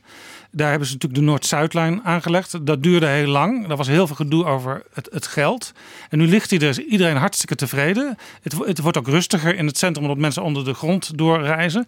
Maar ondertussen zegt wel iedereen, ja, waarom kunnen we niet meteen naar Schiphol doorreizen? En het wint ook nog de prijs van het belangrijkste succesvolle architectuurproject van het jaar. Dat vond ik wel een erg leuke. Nou ja, het vervelende is, ik heb eh, 18 jaar in de bouw mogen dienen. En dan hebben we die discussie natuurlijk eindeloos gevoerd. En ik ook namens de bouw bij de verschillende overheden. Gingen we ook in het buitenland eh, kijken. Technisch gesproken, er zitten wel ingewikkelde projecten bij. Maar het is allemaal echt eh, eh, te doen. We praten, we praten, we praten. Heel veel verschillende bevoegdheden naast elkaar. Wat ook een drama is en blijft. En je weet dat je dit moet doen. Als ik het voorbeeld van de Zuidas mag nemen, dan ben ik in het begin van deze eeuw, dus alweer bijna twintig jaar geleden, betrokken geraakt. Eh, in, een, in een overleg, in een samenwerkingsinstantie van departementen, provincie, gemeente, vervoerbedrijven. En, en eh, ontwikkelaars die zeiden: laten we daar nou een groot station en maken een groot knooppunt voor wegen, sporen en tram. Het moet nu alweer uitgebreid worden. Ja, maar dat, dat was al geconstateerd in het begin van de eeuw. Toen hebben we er dus twintig jaar over gedaan om een, een ontwerp eh, eh, te maken. Dat eerst te groot, toen te klein eh, was, toen te risicovol, toen weer, eh, weer andere plannen gemaakt. Toen aanbesteed, nu weer de aanbesteding eh, mislukt. En ondertussen ligt er nog niks. Ja, weet je wat er gebeurd is? Vorige maand zijn de bomen gekapt omdat men dacht we kunnen beginnen. En nu moeten we weer opnieuw eh, beginnen. Wij slagen er niet in om, om toekomstvast voor dit soort majeure projecten eh, te denken en te investeren. We hebben het met de Betuwe-lijn eh, gezien. En we zien het eh, in de discussie over wat doe je nou met die, met die polders in, de, in, het vliegen in de wat het, Markerwaard. Eh, of op Schiphol of op zee. Ja. Zelfs zonder dat je een keuze doet voor waar, want voor elke plek is iets voor en iets tegen te zeggen. Maar doordat we altijd gaan zitten knibbelen, weet je van tevoren dat het lang heeft geduurd in de voorbereiding, lang in de uitvoering. En zodra het klaar is, zegt iedereen, oh, had dat maar eerder aangelegd. Maar het is te klein. Dus samenvattend, je moet meer op de lange termijn kijken en daar ook het geld bij leggen. Maar ook zegt u in feite, als ik u goed begrijp, er zou meer doorzettingsmacht moeten komen voor overheden om dingen ook echt sneller te realiseren. Eh, ja, en, en dan, dan moet je natuurlijk niet, dat niet voor elk steegje eh, toepassing verklaren. Maar de dingen die echt de, de, ja, de grens overstijgende infrastructuur eh, betreffen, waar we objectief allemaal een belang bij hebben, dan mag je ook wat langer doen over die afschrijving. Dat hoeft niet in twee, drie begrotingsjaren afgeschreven te worden. Ja, dan toch nog even. Zoals, zoals met die hoge snelheidslijnen. Dat wat natuurlijk een drama in Nederland is. We staan voor gek in Europa. Ja, maar zeggen, ik ga nou niet vanuit de zieligheid hier het gesprek uh, voeren. Ik constateer alleen, er is heel veel leerervaring opgedaan bij de bouw en uitvoering van dit soort projecten. Dus het is niet een praatje voor de aannemerij. Maar ik was vorige week zelf een weekje in, uh, in Lyon. Nou, wat een, een, grote stad, maar ook niet een enorme wereldstad. Die hebben echt een fantastisch metro-systeem. Als je ziet hoe degelijk dat is uitgevoerd, hoe toekomstvast, veel elektronica, buitengewoon gebruiksvriendelijk. Hebben ook hele nieuwe wijken uh, ontwikkeld, terwijl die nog maar in aanbouw uh, zijn. En waarom zouden wij dat niet kunnen? Maar we geven er geen prioriteit aan. Ja, nog even... Het is misschien merkwaardige anekdote, maar ik heb heel veel kabinetsformaties meegemaakt met de ministeries van Verkeer en Waterstaat en wat vroeger Volkshuisvesting, Ruimtelijke Ordening en Milieu heette. Die worden altijd als laatste verdeeld, omdat politieke partijen daar geen prioriteit aan hechten. Dat is, het geeft te denken. Ja, het is, ligt daar de achterste mem, zeggen ze in Brabant. Zo heb ik het ook altijd gezegd. Maar toen zeiden ze, ja, maar je komt niet uit Brabant, je kan niet weten hoe, het, hoe dat werkt. Ik zei, nou, maar ik heb in Alblasserdam op de boerderijen met mijn vriendjes destijds mogen spelen, mits we de koeiengroepen schoonmaakten en bij de varkens gingen zitten als die aan het zeugen waren. ja, toch, toch eventjes, want u vertrekt binnenkort van het Binnenhof. Hoewel, je vertrekt er nooit echt natuurlijk, want Binnenhof kom je altijd weer terug. Maar daar staat nu een groot plan op de rol, namelijk de renovatie van het Binnenhof. Eigenlijk het enige wat we de laatste uh, anderhalf jaar horen is geklaagd dat het te duur is. Men wil niet verhuizen. En dat het sober en doelmatig moet. En we moeten dus eigenlijk ja, liefst helemaal niks veranderen. Nee, nou ja, dit complex waar we dus nu zitten met elkaar, dat staat er al een paar eeuwen. Uh, en daar is heus wel wat aan vertimmerd in de loop van de eeuwen. En, men, men heeft nooit anders gedaan. Ja, omdat de democratie verandert, enzovoort, uh, enzovoort. En uh, dat zal ook wel blijven uh, veranderen. De toeristen komen er altijd graag kijken. Het is helemaal niet zo beroerd. Er zitten een paar studentenkamertjes, maar het is ook helemaal niet zo erg om er een tijdje te toeven. Ehm, dus ja, maar goed, ik, ga nou niet als afscheidnemend politicus zeggen, ik zou het zo doen. Maar je weet bij grote projecten dat er altijd onder de vorige verbouwing en de planken daarvan, of de, de kabels, weer iets wegkomt waarvan je zegt, ja, dat stond niet op tekening of zijn nieuwe inzichten.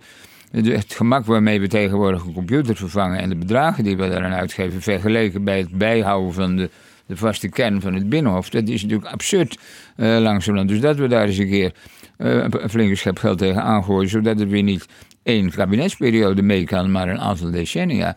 Dat is toch zo gek nog niet. En ik heb lang genoeg in de bouw uh, gewerkt om te weten dat je een aantal van die risico's, die kun je ook niet echt van tevoren bekijken. Ik geef je te doen uh, om, om uit te zoeken wat er moet gebeuren als je hier een stukje wil onderkelderen op het binnenhof. Of als je de dak openmaakt wat je tegenkomt aan, aan motten en, en andere beesten. Ja, dus je moet, je moet eigenlijk het, het budget wat er voor is, zo'n half miljard, als ik het goed heb. Daarvan weet je eigenlijk dat het waarschijnlijk wel meer wordt, maar daar moet je niet al te moeilijk over doen. Nou ja, luister, het staat al in de stukken, die worden niet goed gelezen. Maar er staat al dat die, die aanname is het prijsspel uit mijn hoofd 2015. Dus het wordt sowieso uh, veel duurder.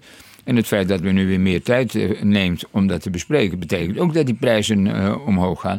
Maar dat vind ik op zichzelf niet het centrale punt.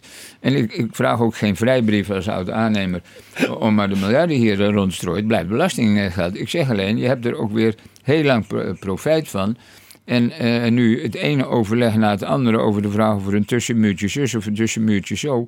Ja, alle grote projecten in de wereld die goed gebruikt uh, worden, goed bezocht worden, die brengen geld in het, in het laadje. En het is dus niet voor de eer van de architecten of van de minister van dienst die het op zijn naam wil schrijven, maar het is gewoon voor ons, bewoners van deze democratie. Ja, wat, wat zijn mooie gebouwen in, in de wereld? waar, waar kijkt u naar als je zegt van dat zou, daar dat moet je eigenlijk als voorbeeld nemen. En dan moet je over het Binnenhof niet zo moeilijk doen. Het begint uiteindelijk met het ensemble. Ik heb het op zichzelf jammer gevonden dat die, eh, hoezeer ik die gebouwen individueel bij het Centraal Station in Den Haag ook mooi vind. Maar als ik natuurlijk gewend ben over de Hofvijver te kijken naar de oude schilderijen, zie je ineens dat wij, wij hè, dus een 10, 15 jaar geleden begonnen zijn om dat stadssilhouet van Den Haag enorm te veranderen. En, Ja, je ehm, ziet nu die he- hele hoge torens erbovenuit torenen. ja, en wat de charme van het, van het Binnenhof eh, is, is dat het ensemble, waar ook eeuwen over gebouwd is, dat het een bepaald schaalniveau heeft eh, gehouden. Dus ik ben helemaal niet tegen hoogbouw. Er zijn prachtige voorbeelden eh, van. Maar eh, dan moet je dat natuurlijk een beetje bij elkaar houden. Wat bij de Rotterdam Centraal eh, nu gebeurt. Hè, eh, en dat is ook iets van, van, na de, van na de oorlog. Maar dat is tot een nieuw ensemble van, van moderne stedenbouw eh, uitgebouwd. Je moet heel voorzichtig zijn. Ziet ook in Leiden. Die oude historische stadskernen. Die moet je ook een beetje hun eigen identiteit laten behouden. En dan moet je op andere plekken weer nou ja, nieuwe tijdperken hun, hun gezicht geven.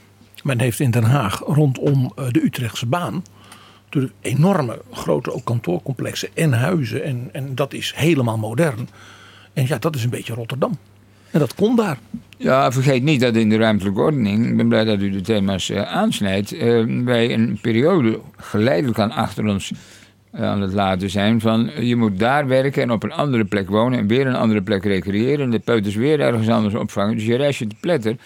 Terwijl we eigenlijk in die menging van dagelijkse functies veel meer, nou ja, laten we zeggen, woon- en werkplezier hebben, minder mobiliteitsproblemen. maar goed, zo is het gegaan. Dus we moeten nu verder kijken. Er moet ook weer veel gerenoveerd worden. Dat is de natuur der dingen.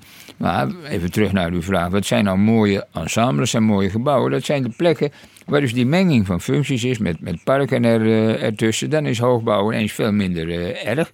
Hè, en menging ook van functies die verschillende publieken bij elkaar brengen. Het simpele voorbeeld, toen ik minister was, gingen wij in, in de Noordische landen, Scandinavische landen kijken hoe ze daar de voorzieningen voor ouderen, bibliotheken, peuterspeelzalen, eh, sportaccommodaties bij elkaar hadden gebracht omdat je daar een aantal van die accommodaties twee keer op een dag kon gebruiken. Maar omdat je ook die verschillende deelpublieken veel meer communicatie met elkaar eh, liet hebben. Wat voor het, ja, noem het maar even, het welzijn van de mensen ook bevorderlijk eh, is. Dus het is niet alleen maar een technisch-financiële overweging. Maar het heeft ook iets met samenlevingsopbouw Maar bij, bij die Zuidas waar u bij betrokken was, is dat niet gelukt. Hè? Want om een uur of vijf, zes 's avonds loopt die leeg.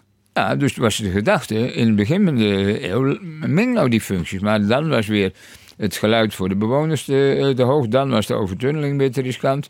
Dan was er weer dit probleem. Dan wilde die niet mee betalen. Nou, enzovoort, enzovoort. En nu zijn we 19 jaar verder wel geteld. En ja, ligt het er nog zoals het er lag toen begon. Ja, nog even terug naar het begin, want u begon spontaan over sociale zekerheid. Eh, u was zelf destijds eh, als minister en als fractievoorzitter betrokken bij eh, de arbeidsongeschiktheid die uit, uit de hand liep. Nou, dat is ingedampt. U noemde net de bijstand als iets wat we al heel lang hebben en waar je misschien langs wat vraagtekens eh, bij kan zetten. U noemde ook de AOW, u noemde de kinderopvang.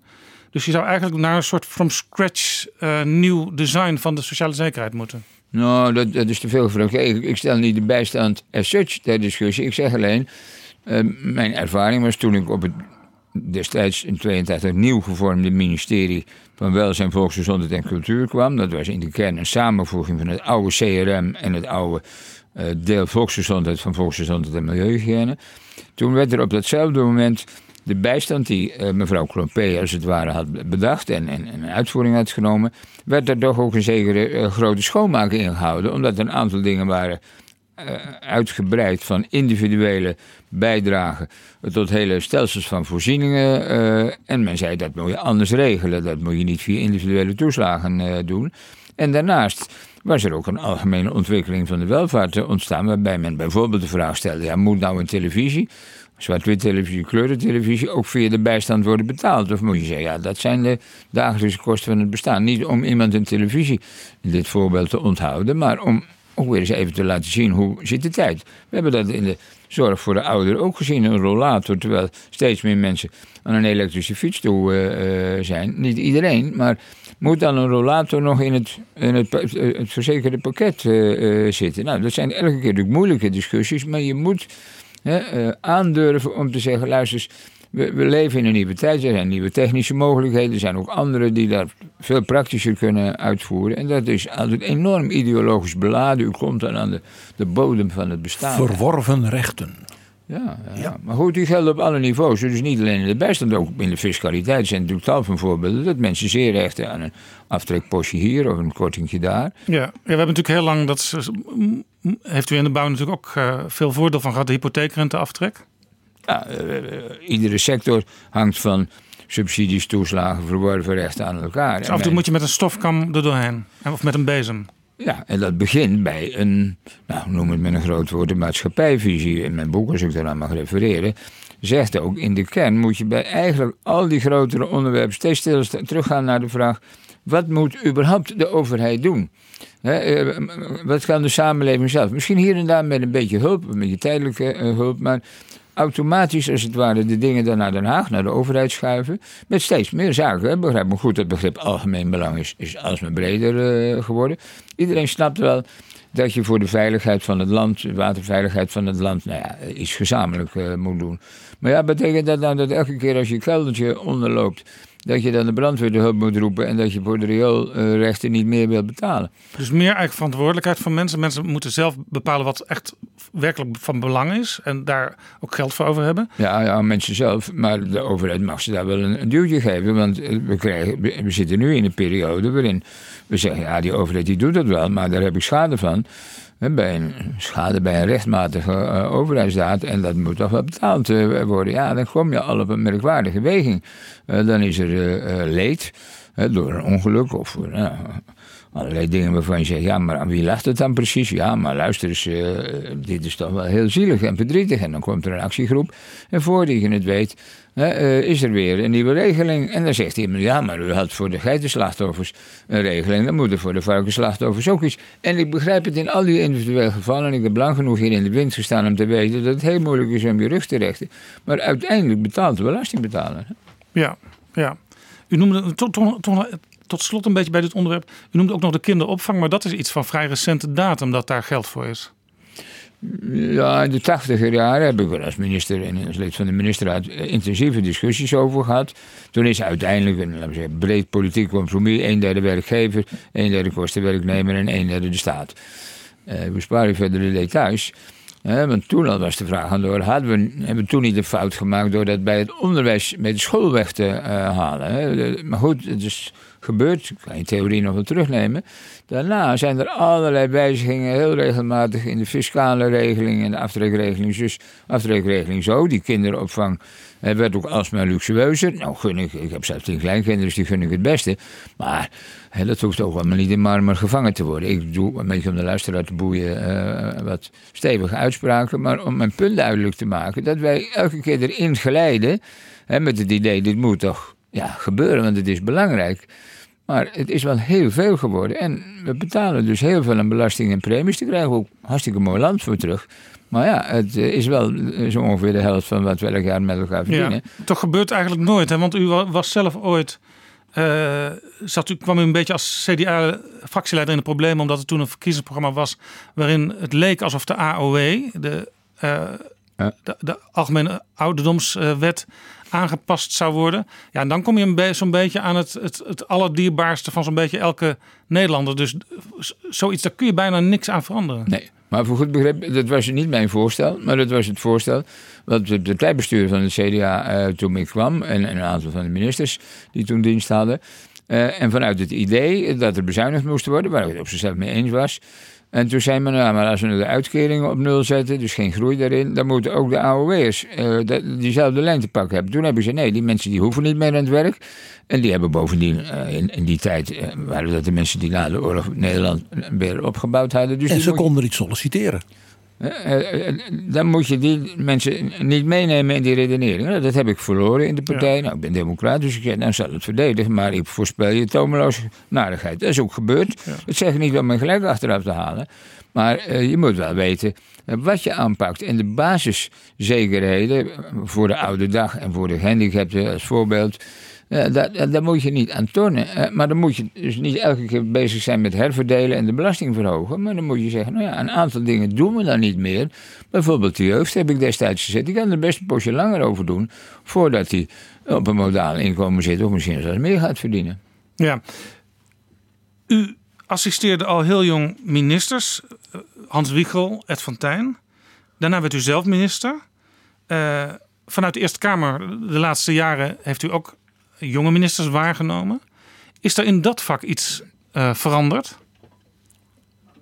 Als, karaktertrek of als ervaring moet je wel iets meebrengen van je moet tegen een stootje kunnen. Je moet tegen kunnen dat je in een glazen huis leeft. Dat je overal en altijd op alles wordt aangesproken.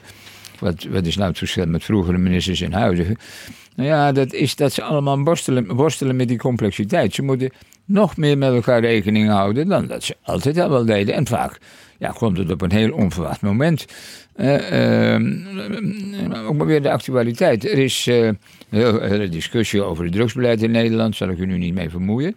En de jeugdhulpverlening heeft met twee problemen te maken. Eén, dat men zegt we hebben te weinig geld. En twee, we worden nu aangesproken over het feit dat ze nu en dan mensen te vroeg worden losgelaten. En dan ga ik dat hier vandaag niet beleggen met allerlei politieke uitspraken. Maar ik zeg wel, eh, dat zijn dus twee verschillende circuits. Zeg maar justitie en, eh en, en, en volksgezondheid, het welzijn. Ja, die allemaal hun eigen regels hebben, hun eigen privacy-elementen, hun eigen budgetteringsregeling, competenties die over van alles en nog wat verdeeld zijn. De ene minister, in dit geval minister De Jonge, eh, die moet vragen onder de druk van de gemeente om een paar honderd miljoen extra aan zorg voor de jeugd. Voor de vers- verslaafde jeugd, anderszins de behoeftige jeugd. En de minister van Justitie, eh, die bonkt vergeefs op de, op de deur om het justitiële systeem eh, nou ja, iets meer ruimte eh, te geven. En dat allemaal in een publieke opinie die van de afdeling gedogen is. In, in, in enige aantal, een behoorlijk eh, aantal. Ja, wie betaalt de rekening? Nou, hupsakee. Minister van Financiën weer. Ja, ik begrijp wel dat hij ze nu een slapeloze nacht heeft. Dan kan hij het hebben. Maar neem niet weg dat hij natuurlijk wel bij uitstek degene is die wij als belastingbetaler toch aanspreken van... eh, kunt u als ministers niet een beetje meer, eh, in plaats van apart, gezamenlijk die dingen aanpakken... in plaats van, eh, nou ja, de rekening... Ja. Maar, dat verwijt ik niet de jongen en, en, en Grapperhaus, maar even, ik constateer het met die twee thema's. En wat u nu zegt, je moet dingen integraal bekijken. Dat wordt ook eens in de vier jaar opgeschreven in allerlei verkiezingsprogramma's. Vervolgens komt er een kabinetsformatie. En dan zitten een aantal lieden eh, vijf, zes maanden bij elkaar. Dan komt daar een, een akkoord uit. Zelden integraal. Precies, want dan zijn weer alle belangen die zijn er ook weer ingepusht. En nou ja. En dat akkoord is dan heilig. En dan na een aantal maanden wordt vaak op allerlei terreinen al gezien dat de werkelijkheid toch weer anders is. Hoe kijkt u vanuit die langjarige ervaring naar die enorm lange kabinetsformaties in Nederland? Nou ja, dat probleem is dit jaar of vorig jaar niet voor het eerst gesignaleerd. Het is al langer aan de gang. Met de complexiteit, met de groei van de complexiteit, zijn die afspraken ook langduriger en ingewikkelder geworden. Terwijl nog steeds blijft gelden dat de maatschappij eigenlijk alleen maar sneller eh, loopt.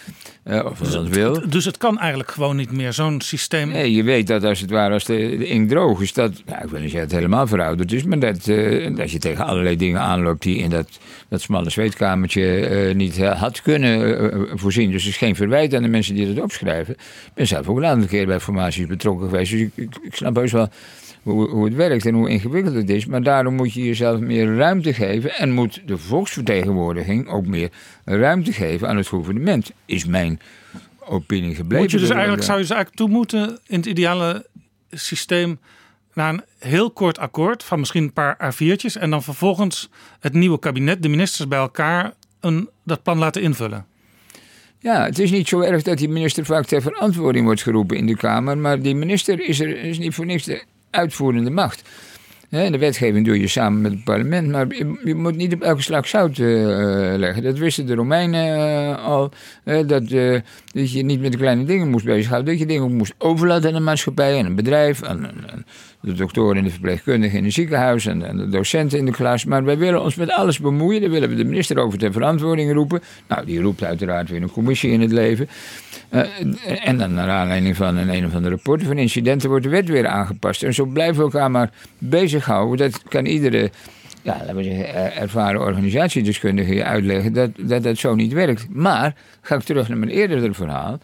Eh, Als we dingen terug willen leggen in de samenleving, aan het, aan het schoolbestuur, of aan het ziekenhuis, of aan de werkploeg in de fabriek.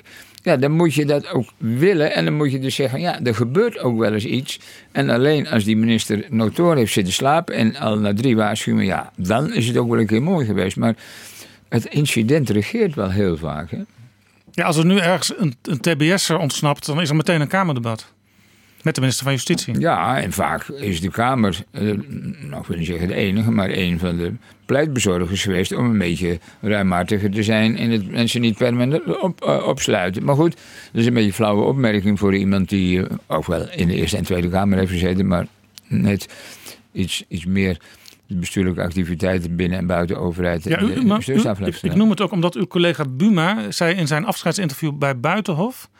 Eh, er worden bij wijze van spreken elke dinsdag 50 spoeddebatten aangevraagd. Hij vindt dat verschrikkelijk. Dat moet u dus, neem ik aan, ook heel, heel raar vinden dat dat nog steeds zo is elke week. Ja, omdat het ineffectief is. De spoed is er al af. Als het niet vandaag kan worden gevoerd, omdat je dan helemaal geen 50 debatten eh, in twee, drie dagen kunt, eh, kunt voeren. Dus het kon kennelijk ook wel even wachten. Kijk, als hier eh, de Delta-kering eh, kapot is eh, van vandaag, dan, maar dan hoef je niet over te debatteren. Dan moet de minister van Dienst gewoon maatregelen treffen. Zeg ik nu even gemakkelijk. En die komt er achteraf verantwoording over afleggen. Maar de aantal, de motiediarree is natuurlijk schrikbarend. Ook in de Eerste Kamer.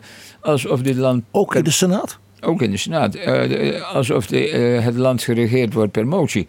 Eh, dan wil ik niet zeggen dat ik vroeger heb geleerd van mijn hooggeleerden. Dat als een motie werd aangenomen, dat de minister dan of ter plekke moest zeggen: Ik verander het beleid of ik treed af. Ja, nu.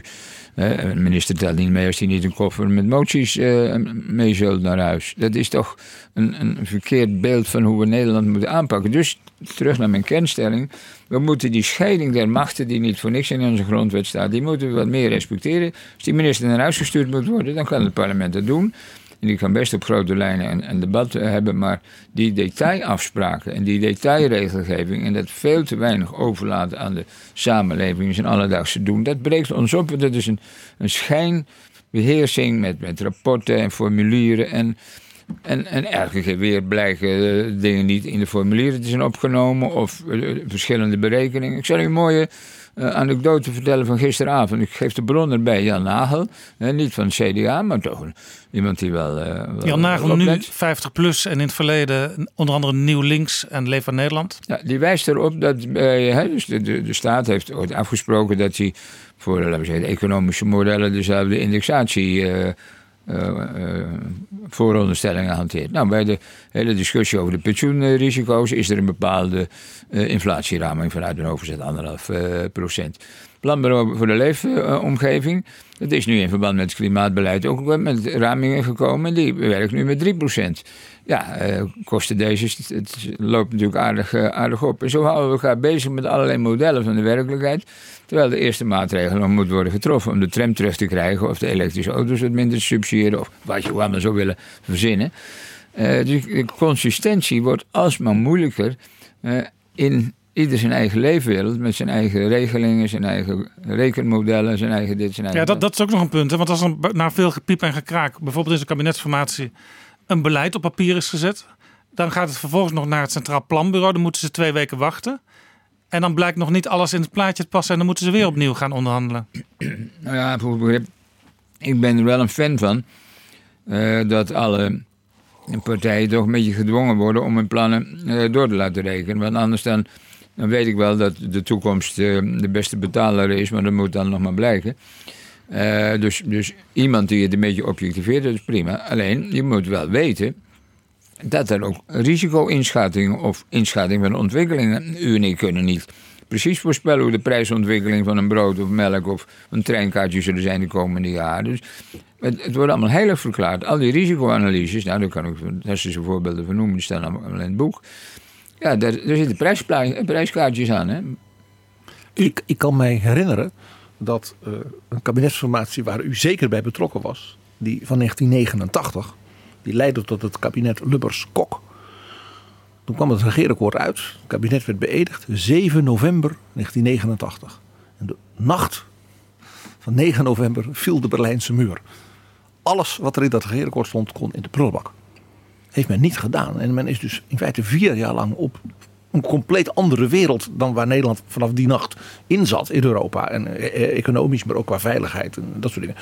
Is men vier jaar lang doorgegaan. En men kwam dus helemaal klem te zitten. Ja, dat, in mijn boek beschrijf ik die periode ook wel. Niet zozeer over die val van de Berlijnse muur, maar laten we zeggen, het feit dat er dus verwachtingen waren, ook een beetje bij toen nieuwe coalitiepartij, Partij van de Arbeid, die zei: ja, er is nou zeven jaar lang met VVD en CDA bezuinigd, nu moet er ook weer eens wat geld bij. Nou, daar waren wat globale afspraken over gemaakt, maar het was voortdurend dus terugvechten, omdat de werkelijkheid was veranderd. Ja, dat ligt niet zozeer aan de politiek, maar zo gebeuren die dingen soms. Nou kan je nog zeggen, nou, dat was op zichzelf een, een aangenaam, eigenlijk niet een ongeluk, maar een aangename gebeurtenis, maar kost natuurlijk wel wat, wat moeite. De consequenties waren enorm voor eh, de uitgaven, voor de economische ontwikkeling en wat dan niet. Maar laten we de vergrijzing eh, eh, noemen, want ik zit hier niet te praten alsof ik nooit fouten heb gemaakt of mee verantwoordelijk ben geweest voor fouten. Toen ik aantrad, in 82, kregen wij dus de mededeling dat de formatie. Had, de, de formateur had besloten met eh, toenmalige partijvoorzitters, eh, fractievoorzitters, eh, om zuiniger aan te doen. En dat betekende dat de groei uit de departementsbegrotingen zou moeten worden gehaald. Bij WVC zat er heel veel groei, veronderstelde groei voor de bejaardenorde in. En ik ging dus naar de premier Lubbers en zei, eh, ja Ruud, eh, ik snap dat wel in algemene zin, maar die vergrijzing gaat door. Dus daar hebben we misschien nu geen last van, maar over een paar jaar lopen we daar natuurlijk helemaal mee, autonome mee groei. vast. Ja. Eh, nou, desalniettemin is dat doorgegaan. Ook al omdat er toen voor de Oosterscheldebergen extra geld nodig eh, was. Dat is allemaal begrijpelijk. en Dat kan ik er nu wel voor de microfoon uitleggen. Maar als je dat in een zaal moet uitleggen, begrijpt niemand dat. Dus moet je de systemen van, van de, vergrijzing en de bejaardenorde of van, van de Rijkswaterstaat of wie dan ook, zo nu en dan ook tegen het licht houden. Want anders dan loop je volstrekt eh, dol. Je kunt niet zeggen, nou ja, u hebt automatisch recht op anderhalf procent, of hoeveel dan ook, ontwikkelingssamenwerking of voor defensie. De, de, de omstandigheden veranderen. Als we ineens eh, een een straaljager kunnen onderhouden in Afghanistan. eh, ja, eh, dan kun je wel zeggen, er moet anderhalf procent naar defensie, maar als dat er niet is. Nou ja, er zijn allemaal flauwe voorbeelden, maar dat zijn wel uit het leven gegrepen. Je moet dus eigenlijk bij elk kabinet, of misschien elke twee kabinetten, de stofkam er doorheen halen. En of het nou wel of niet economische groei is. regels moeten steeds opnieuw tegen het licht worden gehouden. Ja, en je moet ook meer ruimte aan, aan differentiatie eh, geven. Een van de woorden die ik niet, niet graag neerschrijf in, in mijn boek en in mijn algemeen spraakgebruik is, is gelijkheid. Niet omdat ik gelijke gevallen niet gelijk zou willen behandelen, maar je moet Dus ook wel het idee achter eh, de juridische kant van de wetgeving. Hè? Eh, Regels moeten voor iedereen in dezelfde omstandigheden op dezelfde manier gelden. Ja, maar in de uitleg zoals die in de loop der jaren eh, is ontstaan, betekent dat dat ook ongelijke gevallen gelijk worden behandeld. En dat is een totaal verkeerde uitleg van het juridisch principe, maar het is politiek, maatschappelijk wel gebeurd. En doordat we dat op steeds meer plekken eh, doorvoeren, eh, loopt het gewoon vast. Het loopt gewoon vast. Nog even één dingetje, want u zegt de regering moet regeren, het parlement moet controleren en die moeten meer afstand van elkaar houden. En nu zitten we in een situatie waarin soms de zetels, de, de stemmen in beide kamers van het parlement bij elkaar gesprokkeld moeten worden. Dat leidt toch automatisch tot het meeregeren vanuit het parlement? Ja, maar ik, ik, eh, ik heb dat nu acht jaar ook in de Eerste Kamer mogen zien. En ik, ik snap wel dat er formaties moeten zijn en, en coalities. En dat er enige zekerheden in het politieke leven moeten worden gegeven. Zeker met de versplintering die we nu, nu hebben. Maar je moet wel zorgen dat de, de beoordeling aan de voorkant, dus bij het ontwerpen van een, van een wet en bij de uitvoering, dat die ook ruimte laat voor, voor differentiatie in de uitvoering. Als men dat in Amsterdam wat anders wil doen dan in Rotterdam, prima, maar dan elk op eigen kosten zou ik zeggen. En eh, zo geldt het ook in meer individuele toepassingen. Als de ene chemische fabriek het slechter doet dan de andere, dan moet je niet voor de hele chemische sector weer allerlei maatregelen treffen. Dus eh, ja, we moeten toch een beetje terug naar de oude gedachten in het bestuur. Kijk, degene die er een potje van maken, die kun je altijd wel bij de kladden grijpen.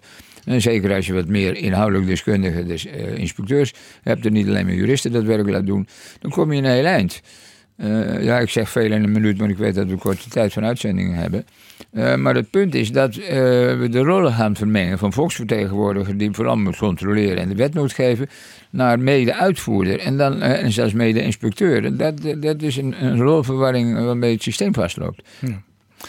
Even iets anders, want betrouwbare bronnen wordt ook veel door jongeren beluisterd. Die weten nog niet precies hoe het achter de schermen allemaal werkt in de politiek. Maar u zat natuurlijk ook vaak in die lange periode, eh, bijvoorbeeld als minister. eh, en o- nu ook als eh, fractievoorzitter de Eerste Kamer. bij het eh bewindsliedenoverleg op donderdagavond. Hoe gaat zoiets achter de schermen en hoe belangrijk is eh, eh, zo- zo'n bijeenkomst? Ja, dat is belangrijk, zal ik toelichten. Dat is overigens in het bedrijfsleven niet anders in een maatschappelijke organisatie. Omdat het allemaal vrij ingewikkelde organisaties zijn geworden, die ook met allerlei afdelingen rekening moeten houden, is er een vorm van een topoverleg waarbij. Eh, met kennis van de stukken die ergens daar zwerven in, in, in zo'n dienst en, en op zo'n departement en in een fabriek.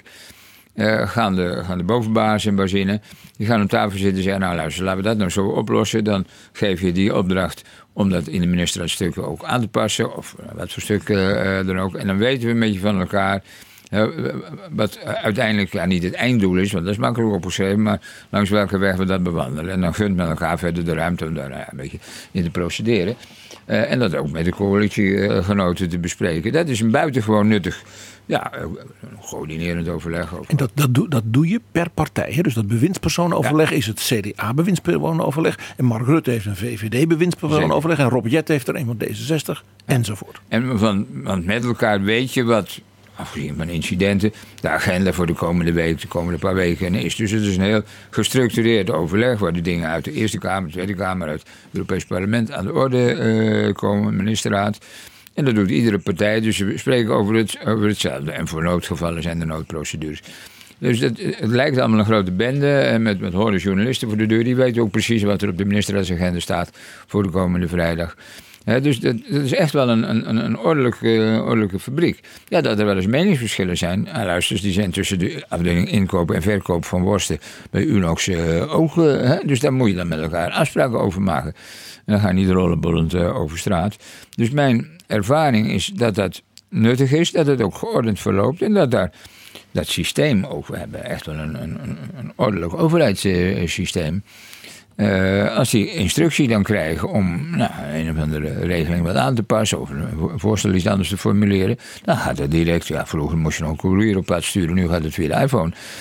Eh, als dat het modernste middel is. eh, weet het niet. Maar, maar, u mee. zegt net, eh, ehm, het parlement en de regering moeten niet bij elkaar op schoot zitten. Maar hier zit u toch elke donderdagavond wel bij elkaar op schoot? Ja, mijn fractievoorzitter is een, beetje een schakelfunctie, hè? eh, van, zeker van een coalitiepartij. Die moet natuurlijk eh, in eerste plaats zorgen dat zijn fractie tot één oordeel eh, komt.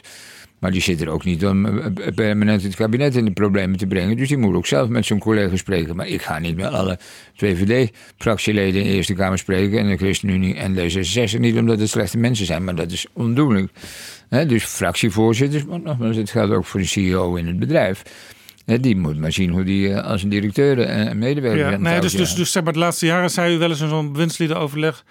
eh, dit onderwerp ligt moeilijk in mijn fractie. Ik, ik, we bespreken het, maar het ligt moeilijk. En als jullie nou dat een beetje veranderen... dan zou het misschien makkelijker worden voor ons. Zo gaat dat dan. Ja, maar dat is dus in de sfeer van de, eh, van, van de grote lijn. Wij zitten daar niet te bespreken hoe artikel 17 van eh, de onderwijswet eruit moet zien. Ik weet niet wat erin staat. Was maar, dat eh, vroeger wel eens zo, toen u minister was en u ook in dat CDA-bewindsliedenoverleg zat, dat er bijvoorbeeld vanuit de fractie werd gezegd van ja, Elko, we zouden het toch wel heel erg vervelend vinden als dit over twee weken op deze manier Ja, besloten wordt op jouw terrein. Ja, nee, maar daarom zeg ik ook, er zijn wel dingen veranderd vergeleken bij vroeger. Maar het is vooral dat het meer is. Maar vergeet niet dat de dingen die echt aandacht krijgen, dat zijn wel de grotere dingen. Maar er zijn ook heel veel onderwerpen die gewoon aan zijn mes door de boter gaan. Maar die wel een formele procedure eh, door moeten.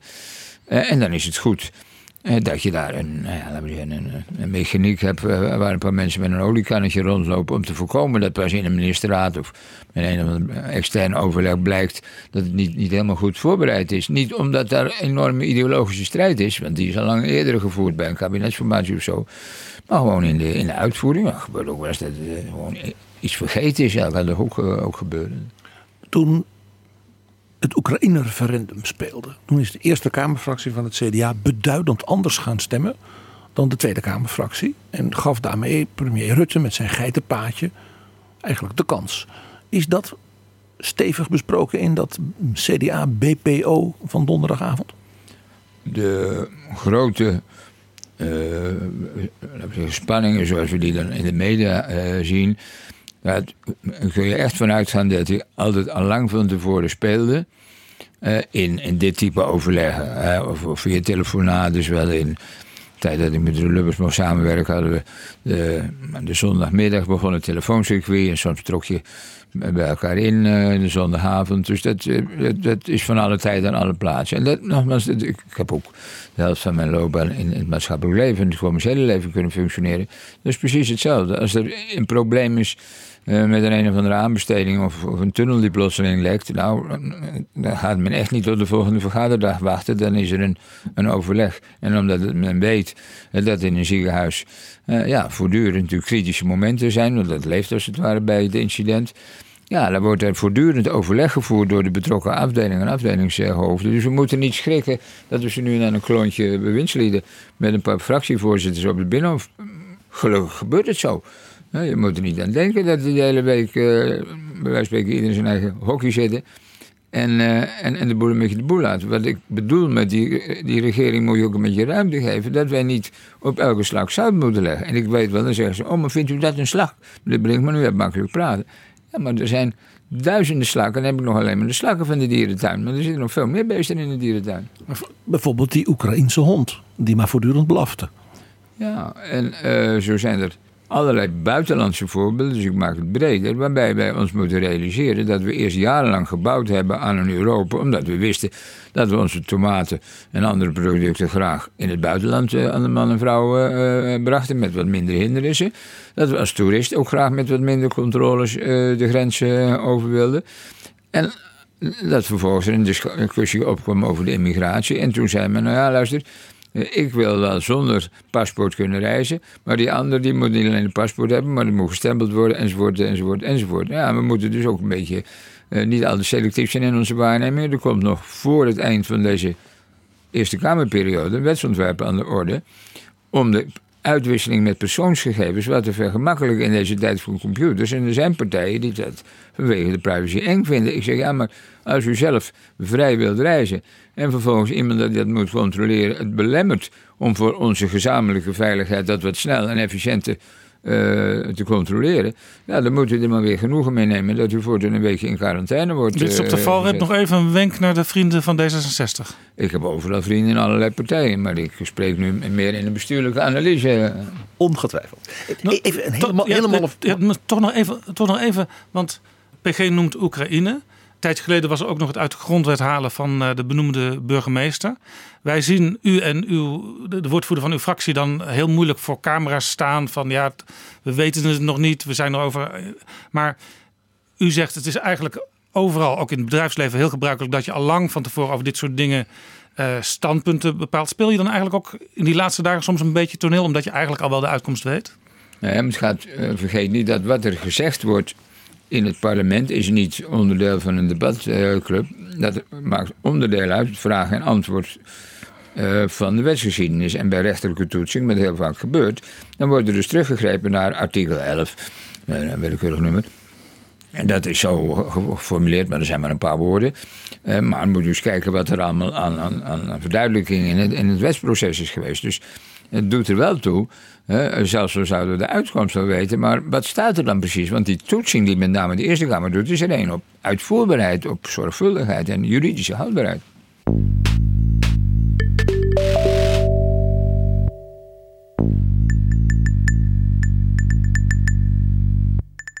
Dit is Betrouwbare Bronnen met Jaap Jansen. En ik praat samen met PG met Elko Brinkman, van wie onlangs bij uitgeverij Prometheus het boek Bouwen en Bewaren uitkwam, zijn memoires.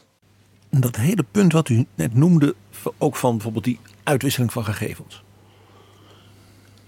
Dan zie je dus dat alle grote thema's van de Nederlandse samenleving, politiek, bestuurlijk eh, en dergelijke, Europees geworden zijn. Hoe vaak was het in de tijd dat u minister van WVC was, dat u zeg maar, overleg had in Brussel met de collega's? Was dat zo vaak als ministers nu? Eh, oh nee, dat ik, we waren nog maar in het begin. Eh, ik begon toen naar Brussel te, gaan voor vergaderingen. Eh, het eerste onderwerp in die, in, die medische sector was de uitwisseling van, ja, laten we zeggen, hoe noem je dat?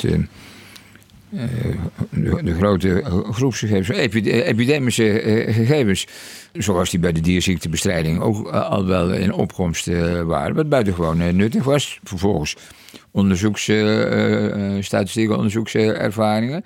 Geleidelijk aan ook uitwisseling van gegevens. Hoe zit jullie verzekeringssysteem in elkaar? Hoe zitten jullie, eh, nou ja, het hele systeem van je voorzieningen voor, voor ouderen, voor gehandicapten in elkaar? Dus je ging ook bij elkaar op werkbezoek. Over het algemeen kwam Nederland bepaald niet slecht daaruit. Toen werden er budgettaire gegevens vergeleken. Dus dat is een proces van langdurige ontwikkeling. En geleidelijk aan kwam natuurlijk ook weer de vraag op: kunnen mensen uit andere landen geen gebruik maken van jullie, over het algemeen redelijke voorzieningen? Eh, Zoals de Nederlanders die gingen overwinteren in Spanje en Frankrijk mij uitnodigen om te komen praten of de AOW niet eh, en, de ziekenfondspremie ook niet daar, eh, verzekering ook niet daar kon gelden. Nou, dat had natuurlijk allerlei problemen. Van ja, jij reist toch zelf op eigen gelegenheid naar, naar die barme oren, moeten wij dat ook betalen? Vervolgens kwam de discussie over, maar iemand die ziek uit eh, Kenia moet worden getransporteerd, of die zichzelf transporteert hierheen, mag die gebruik maken van de Nederlandse voorzieningen? Wie betaalt dat? Ja, dat, dat- Dus elk detail moest toen eigenlijk worden afgesproken. En nu zijn die dingen standaard geworden in Europa. Ja, maar ja, toen was daar natuurlijk wel over nagedacht. Maar de, de explosie van, ja, laten we zeggen, dat internationale verkeer, ook op deze terrein, is natuurlijk enorm geweest. En daar heb ik dus het begin van meegemaakt, waarbij je echt niet wil zeggen dat we alles hebben kunnen voorzien. Maar dat geldt in alle, eh, alle landen. En dat hebben we ook aan de milieukant eh, gezien. Hebben milieu en volksgezondheid waren geleidelijk aan wat uit elkaar eh, gehaald. Ja, nu zie je natuurlijk weer dat dat weer op een of andere manier elkaar eh, opzoekt. Ja. U begon als jong minister. Nu hebben we bijvoorbeeld Wopke Hoekstra als jong minister. Die zat ook bij u in de Eerste Kamerfractie. Bent u zeker in zin ook een van zijn leermeesters in de politiek? Ja, dat moet je aan, aan Wopke vragen. Wat ik eh, erg plezierig vond, een beetje een herkenbare situatie. Een jongeman eh naast me. Maar die in het bedrijfsleven en internationale hebben dat eh, meegemaakt. En die ik op zichzelf echt leerde kennen in de Eerste Kamer. Maar direct al na een paar weken, maanden zei... nou, die kunnen we een boodschap sturen. En, en, en het is dus belangrijk, je kunt wel zeggen... er moet generatiewisseling zijn... maar je moet op tijd dus je talenten ook ontdekken. en, nou ja, laten we zeggen, ook de woestijn in, eh, insturen. En, en ze nu en dan een hulpgroen voor je sturen. Maar Wopke kun je wel alleen de woestijn in eh, sturen. Dat is een diamant die je moet slijpen. Ja, en tegelijkertijd er dus tegen waken dat hij, eh, dat hij te vroeg eh, alle giftpijlen op zich eh, eh, gericht krijgt. Kijk, in een bedrijf, in een instelling, daar kun je allerlei fasen door.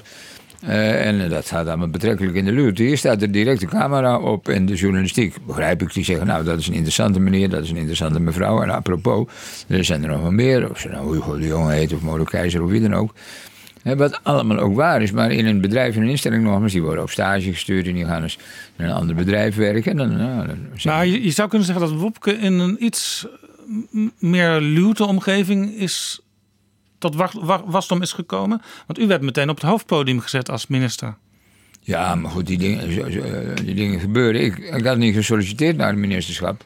Eh, Ik ging op Binnenlandse Zaken werken omdat ik burgemeester wilde worden. En toen zei de secretaris-generaal, dat willen ze hier allemaal. Dus ja, wa- wat is dat geduld. toch? Eh, Sibrand Buma die wilde ook heel graag burgemeester worden. Ja, maar eh, eh, kinderen wie vader eh, piloot is, die willen heel vaak piloot worden. Of- Ja, maar op een gegeven moment, als je iets ouder wordt, als je 18, 20 wordt, dan is dat wel over.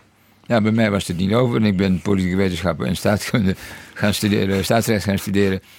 Met echt het idee, dan weet ik ook een beetje hoe theoretisch in elkaar zit. Dan kan ik dat praktisch hebben. En ik heb ook met een aantal keer bij de secretaris-generaal geweest. Ik een aardige gemeente zou langskomen. Dat, nou, dat wil ik wel. Dus nee, je, je blijft hier. Nou, En toen werd, u, toen werd u minister en in uw boek beschrijft u dat de heren Deetman en de Koning, en dan heb je natuurlijk wel over twee van de zwaargewichten van het CDA van die tijd, u een soort examen hebben afgenomen op zeg maar, de eh, staatsrechtelijke zuiverheid en de grondwettelijke bepalingen ten aanzien van artikel 23 van de grondwet.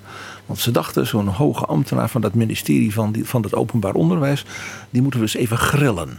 Van, van Binnenlandse Zaken. Ja, ja, ja precies. Hè, VNG en dergelijke.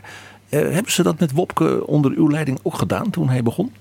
Eh, ik heb uiteraard een aantal gesprekken met hem eh, eh, gehad. Eh, weet ook en wist ook dat hij een moderne man is die aan tradities hecht, maar die ook zegt er moet ruimte voor vernieuwing zijn. Ik vergeet niet dat hij bij McKinsey heeft gewerkt, dus hij is voortdurend bezig geweest. En niet alleen over bij McKinsey. Dit was u trouwens ook een moderne man die ook aan een aantal tradities hechtte destijds. Ja, maar er is niks, niks aan mis. Mijn boek gaat ook over bouwen en bewaren. eh, dat je een aantal dingen niet zomaar bij het grof vuil moet zetten, maar ook open moet staan voor andere, andere dingen. Nou, dat, het hele boek staat vol met voorbeelden. Eh, en zulke mensen heb je ook nodig. Dus in de extreme valt niks te winnen. Dat maak je alleen maar vijanden. Eh, althans, je maakt op zijn minst jezelf het leven moeilijk. En als je zelf goed bedeeld bent, dan heb je er niet zo last van. Maar dan hebben anderen daar last van. Dus je moet ook een beetje in de redelijkheid en bouwen en bewaren. En wat, wat ontdekte u bij Wopke Hoekstra? Want u keek hoe modern hij was en hoeveel tradities hij nog had. Ja, omdat hij die ervaring in, in, in, in bedrijfsomgeving, bij instellingen ook had. Van, je kunt wel zeggen, nou, ik heb dat eens goed geanalyseerd. Maar eh, dat gaan we anders doen. Je moet wel draagvlak hebben. Je moet de mensen meekrijgen. Ik, ik heb eh, wat bedrijven commissarisfuncties mogen vervullen. En ook bij instellingen. Ja, daar heb ik ook heel wat gesprekken met ondernemingsraden en, en allerlei ploegvertegenwoordigingen gehad. En dat zijn ook hele redelijke mensen die bovenin helemaal niet, eh, ja, niet, niet dat ze er tegen zijn, maar gewoon, dat- is hun leefwereld niet. Hè. We hebben natuurlijk echt twee leefwerelden tegenwoordig, die van de witte borden en die van de blauwe borden. Eh, dat los je niet met een simpele hamerslag van de voorzitter van het parlement eh, op of van een, KB van, van minister X of minister Y. Dus we moeten ons realiseren dat het, wat mij betreft, niet eens zozeer om, om zeggenschap over alles gaat. Dat is ook niet bij het personeel, maar meer over: is het uitvoerbaar? Kan degene die het moet, moet doen, hè, die je goed moet opleiden en bijhouden en bijtrainen, kan die daarmee opereren in een ziekenhuis? Kan die daar goede verpleegkundige eh, eh, zijn, of agent of wat dan ook? En, en dat, dat, dat moet je niet als parlementariër mee bemoeien. Hè. Dat, dat moet de, de chef van dienst op het ministerie en, en het betrokken Maar bij, minister. bij het CDA keken eh, Deetman en de koning dus of u wel uit het juiste hout gesneden was. Ja, of ik voldoende gevoel had voor het bijzonder onderwijs. Daar kwam het eh, op neer. Nou ja, onze kinderen hebben op het bijzonder onderwijs gezeten. eh, uit overtuiging. En ik ben er ook voor dat de staat zich niet met alles bemoeit. En zeker niet met de opvoeding. En, en welke lakmoesproef heeft u bij Wopke Hoekstra uitgevoerd? Ja, Die heb ik gewoon scherp gevolgd. En eh, bij mijn herinneringen heb ik hem nooit hoeven te corrigeren. Ik heb hem ook op onderdelen ruimte gegeven om een afwijkende stem eh, te geven. Bijvoorbeeld als het ging om nieuwe verhoudingen ten aanzien van wat tegenwoordig LHBT eh, heet. Ja, heel modern. Ja, maar dat zijn. Dus je moet. Eh, als je weet dat dit mensen zijn die niet aan alle sloten tegelijk eh, stappen, dan moet je ook ze nu een ruimte geven. En vergeet niet dat op een gegeven moment men heus wel door heeft wie verder komt in het leven. Het is niet zo dat alles weer toeval. We hebben, we hebben CDA, als we daar even over mogen hebben. Daar hebben we een hele serie talenten. Men was ook aangenaam verrast in de buitenwereld dat deze zes CDA-bewindslieden op het toneel verschenen. Dus wij hebben ook iets te kiezen en iets in de aanbieding. En, en het leuke is, als je naar die vier bewindslieden kijkt, ze zijn nog niet bepaald allemaal uit dezelfde bal. Nee, met zo zit het land ook in elkaar. En, en eh, we moeten ook voorkomen dat politieke groeperingen alleen maar een bepaald segment van de samenleving aanspreken. Alleen de ouderen of alleen de studenten. Eh, dat, dan word je verkeerd opge, krijg je verkeerde kijk op, op het leven. Is Pieter Herma een goede keuze nu als eh, fractievoorzitter in de Tweede Kamer? Een degelijke man, degelijk opgegroeid, degelijk opgeleid. Ik heb hem intensief meegemaakt de laatste jaren, laat zich niet gek maken. En hij heeft ook helemaal niet de ambitie om partijleider eh, te worden. Maar het is gewoon, eh, die wordt ook echt wel gedragen door die fractie. Dat heb ik nu regelmatig ook, ook gezien. Maar het is gewoon een man. Een toevallig man. Had ook een vrouw kunnen zijn. Maar goed, de fractie heeft een man daar gekozen. En ik heb zijn vader ook goed gekend. Ik heb heel intensief met NES mogen samenwerken. Maar, Zaten jullie in hetzelfde kabinet? Nee. Nee, nee, zo in de fractie. Ja, ja. En, en hij in het kabinet ook. En ik, eh, ik ken hem als wethouder. Dus, en eh, een heel klein beetje van de studietijd. Niet echt goed, maar we hebben in dezelfde jaren gestudeerd. Wim deed dan overigens ook. En Jozef van Aartsen. Dus een, de VU is een leverancier van heel Ja, veel- Enes Herma die kreeg altijd veel waardering. eh, zeker als, als, als een vakbewindsman. Maar het politieke leiderschap, dat lag hem niet. Hè? Pieter Herma zegt... Ik sta hier niet met een gevoel van ambitie, maar met een gevoel van plichtsbesef. Dat zei hij toen hij deze week werd aangewezen tot eh, fractievoorzitter. Eh, hij zegt dus, ik heb niet de ambitie om uiteindelijk het grote CDA-leiderschap te gaan doen. Eh, dat heeft hij waarschijnlijk ook bij zijn vader gezien, hoe dat ging en hoe dat soms ook niet goed kan gaan. Nou, het is niet aan mij om te oordelen over wat er in de familie helemaal besproken is destijds. Wat ik signaleer, daar heb ik vaak met Eneas ook wel over gesproken. Omdat Eneas en ik samen het, eh, het idee hadden dat indien ik verder zou eh, eh, gaan in de politiek, hij fractievoorzitter zou kunnen worden. En toen al hebben we met elkaar gesignaleerd dat dat zeg maar, dat politieke leiderschap die in, een omgeving die steeds verder verspreid raakt en versnipperd raakt en waar steeds meer media-aandacht er is en waar je op alles wordt aangesproken, dat dat echt nog wel iets anders is dan het, het vakministerschap en het nou ja, in een bepaalde sector eh, excelleren. En dat is een afweging. De een vindt het leuk, de ander niet. Dat is in een, in een bedrijf niet, niet anders. Het generalisme. Ja, dat is ook een, een vak op een bepaalde manier. En je moet op tijd dan ook weer kunnen zeggen... nou ja, dat moet je even voor bij eh, eh, die of bij die zijn. Dus je moet ook niet, niet alle narigheid naar je toe trekken. Nou, nou is zo'n Heerma, zo begreep ik, een soort judo-kampioen. Zou dat helpen? Ja, dus niet alleen doordouwen en een vasthouden... maar hij weet ook inhoudelijk heel goed eh, waar hij staat. En, eh, dus die praat je niet zomaar om, eh, omver, hoor. Dat heb ik ook wel gezien in de verhouding tussen Tweede en Eerste Kamer. Die weet wel waar het over gaat. Nog even, want u heeft het over generalisme. We hadden er in het begin al een beetje over die stroperigheid in politiek en bestuur. Wat ook heel erg uit het boek naar voren komt is... eh, er waren een aantal problemen eigenlijk al in uw begintijd in de politiek... die in feite nog steeds grote problemen zijn. Eh, niet iedereen kan een betaalbaar huis krijgen. Het gevoel van onveiligheid wat veel mensen hebben. De zorg, de pensioenen. Die problemen waren er toen, die problemen zijn er nu soms nog in versterkte mate. Hoe kan dat dat eigenlijk diezelfde problemen gewoon er steeds blijven liggen? Ehm, voor een deel heeft het te maken met het feit dat het zo groot was en, en groter is geworden dat het, ja, als je het echt wil oplossen, zulke enorme bedragen, zulke enorme veranderingen met zich brengt, dat men dat niet aandurft. Dat vindt men te, ja, te riskant. Er is iets voor te zeggen, maar daardoor wordt, wordt het alleen maar eh, erger. Tweede plaats eh, zie je ook wel eh, dat er vaak een soort schoolstrijd op de achtergrond eh, speelt. We hadden het eerder in het gesprek even over de AOW. De niet indexeren. Nou, je, je kon zeggen toen een jaar of tien geleden een economische crisis eh, uitbrak... dat we allemaal eventjes een beetje minder moesten doen. Maar om ineens nu naar een model te gaan... Dat voor 40 of 60 jaar veronderstellingen vastlegt... over eh, hoe het met de, met de rente eh, zal gaan. Ik vertel het eenvoudig. Ja, dat is natuurlijk een waandenkbeeld. Maar desalniettemin laten we ons daardoor gijzelen. Hè, door de Nederlandse Bank en andere rekenmeesters. Dus je moet met risico ook een beetje durven leven. Ik bedoel, je hoeft niet alle risico's ehm, eh, nu in te calculeren.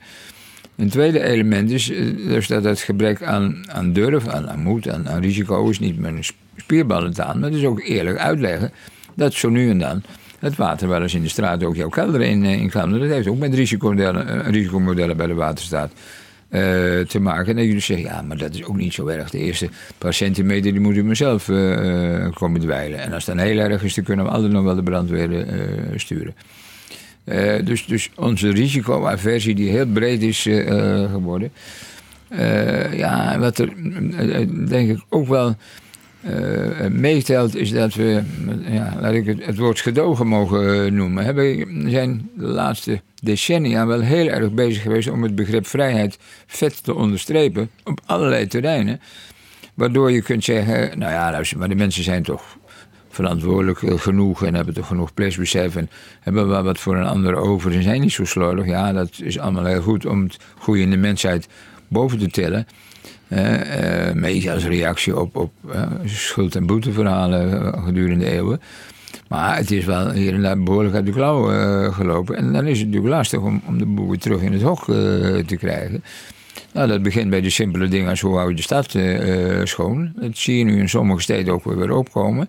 Die, die, die, die vuilnisophaal die sneller is. Maar ja, dan, dan, dan komt er anders de rommel op. Maar eh, zelfs op in, in, in, in plaatsen waar schuld en boete nog heel lang dominant waren, bijvoorbeeld op Urk, eh, doen jongeren eh, rondom het weekend aan coma zuipen.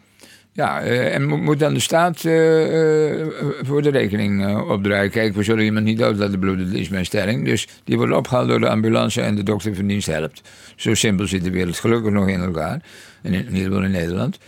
Maar de rekening, dat weet ik niet of we die allemaal als gemeenschap moeten blijven betalen. En eh, ik noem dus dit soort voorbeelden. En dat geldt ook bij, eh, bij drugs, die uiteindelijk ten detrimente van de individuele mensen eh, zijn. Of als we al te, ja, te, gemakkelijk zijn in het vrijlaten van mensen die eigenlijk een tijd achter slot en grendel moeten. Dan, eh, ja, de kruik gaat zo lang te water tot die barst. En in die maatschappelijke fase zitten we nu wel een beetje. U heeft in uw boek een passage waarin u vertelt over gesprekken met uw medewerkers. En dan komt u met elkaar, onder andere met Frits Wester, toen een van uw eh, praatpalen, tot tien pijnpunten in het Nederland van vandaag. Ik lees ze heel kort even voor. De gemeenschapszin is onder de maat. We zijn het gevoel van veiligheid kwijt. We schuiven de verantwoordelijkheid te veel af. We hebben het gezag de wacht aangezegd. We missen de ruimte, overbevolking en immigratie. We zijn ons bestuur gaan wantrouwen. We zijn onze privacy gaan overwaarderen. We verleren het werken. Schuld is geen schande meer. Moraal en moreel zijn zoek. Weet u nog wanneer u dat definieerde? Zo? Dat is, eh, ik denk 92 zoiets geweest. 2 november 1992. Nou, en het zou nu nog zo uitgesproken kunnen worden. U begrijpt waarom het mij zo trof. Ik hoor dit vandaag de dag in een aantal opzichten weer. Of nog, of opnieuw. Wat is 30 jaar geleden was dit al. Ja, ik denk opnieuw, dat is niet een, een ouderwets verhaal over de golven van de tijd. Nee, het is, het is meer dan dat. Maar als je echt een analyse maakt, en die heb ik toch geprobeerd te maken, ook met allerlei voorbeelden, dan kun ik, kan ik bij wijze van spreken de wetsontwerpen wel aangeven waar ik nog in de tachtiger jaren mee geconfronteerd ben geweest. Die vaak tot in de negentig jaren doorliep in, de, in het verhaal. Over de inentingen ben ik heel intensief bezig geweest, de verplichte inenting. Eh, Nou, de discussie is weer, eh, weer opnieuw begonnen. Dus ik wil niet, niet zeggen, ik heb allemaal daar gelijk in. Maar ik signaleer dus wel dat wij eh, ja, wel heel veel tijd nodig hebben om een aantal dingen, van eigenlijk zijn deze tien onderwerpen. Dat, dat, dat gaat over partijgrenzen heen, maar dan moet je wel een keer een, een, nieuw soort maatschappelijk akkoord over afsluiten. Want je kunt niet volstaan, het is te veel ik en te weinig wij. En dat, je moet het wel praktisch ook handen en voeten geven. Ja, want dat, dat, dat, dat hoor je dan vaak. Hè? Een soort, wat, zo'n soort vrijblijvende moraliteit. Eh, we moeten meer wijgevoel hebben. Nee, nee, maar luister, dit gaat niet over burgermansfatsoen. Dit gaat over dingen waar de ander ook iets mee te maken heeft en soms ook last van, eh, van heeft. Dus vrijheid eh, is altijd ingekaderd geweest en dat zijn we een beetje, een beetje vergeten. En die gelijkheid noemde u ook al als een punt van Ja, te dus monomaan. Gelijkheid waar de gelijkheid nuttig is, maar waar dingen ongelijk in zaken en, en mensen in ongelijke omstandigheden zitten, ongelijk moeten worden beoordeeld, moet je die ongelijkheid ook terugbrengen. Eh, of, of, of wegschaven, dat moet je ook wel definiëren. En het element van de broederschap, om maar 1789, de tijd van de Franse Revolutie, erbij te halen. Daar doe ik ook een aantal eh, uitspraken eh, over. Ehm, nou, dat vind ik nog altijd lezenswaardig. Je kunt iets van de geschiedenis leren. En dan gaat het niet zozeer om het incident met een gele hesje of eh, eh, nou ja, welk incident je er ook bij wil eh, halen. Het gaat om de, om de grote lijnen die ook nu weer, weer spelen bij individuele mensen. Denken natuurlijk altijd dat we de geschiedenis en onze stad naar onze hand kunnen zetten. Dat is maar betrekkelijk mogelijk. Maar je kunt wel leren van hoe men vroegere revoluties of heeft gekeerd, of daar spijt van heeft gekregen. Ik bedoel, Venezuela, Cuba.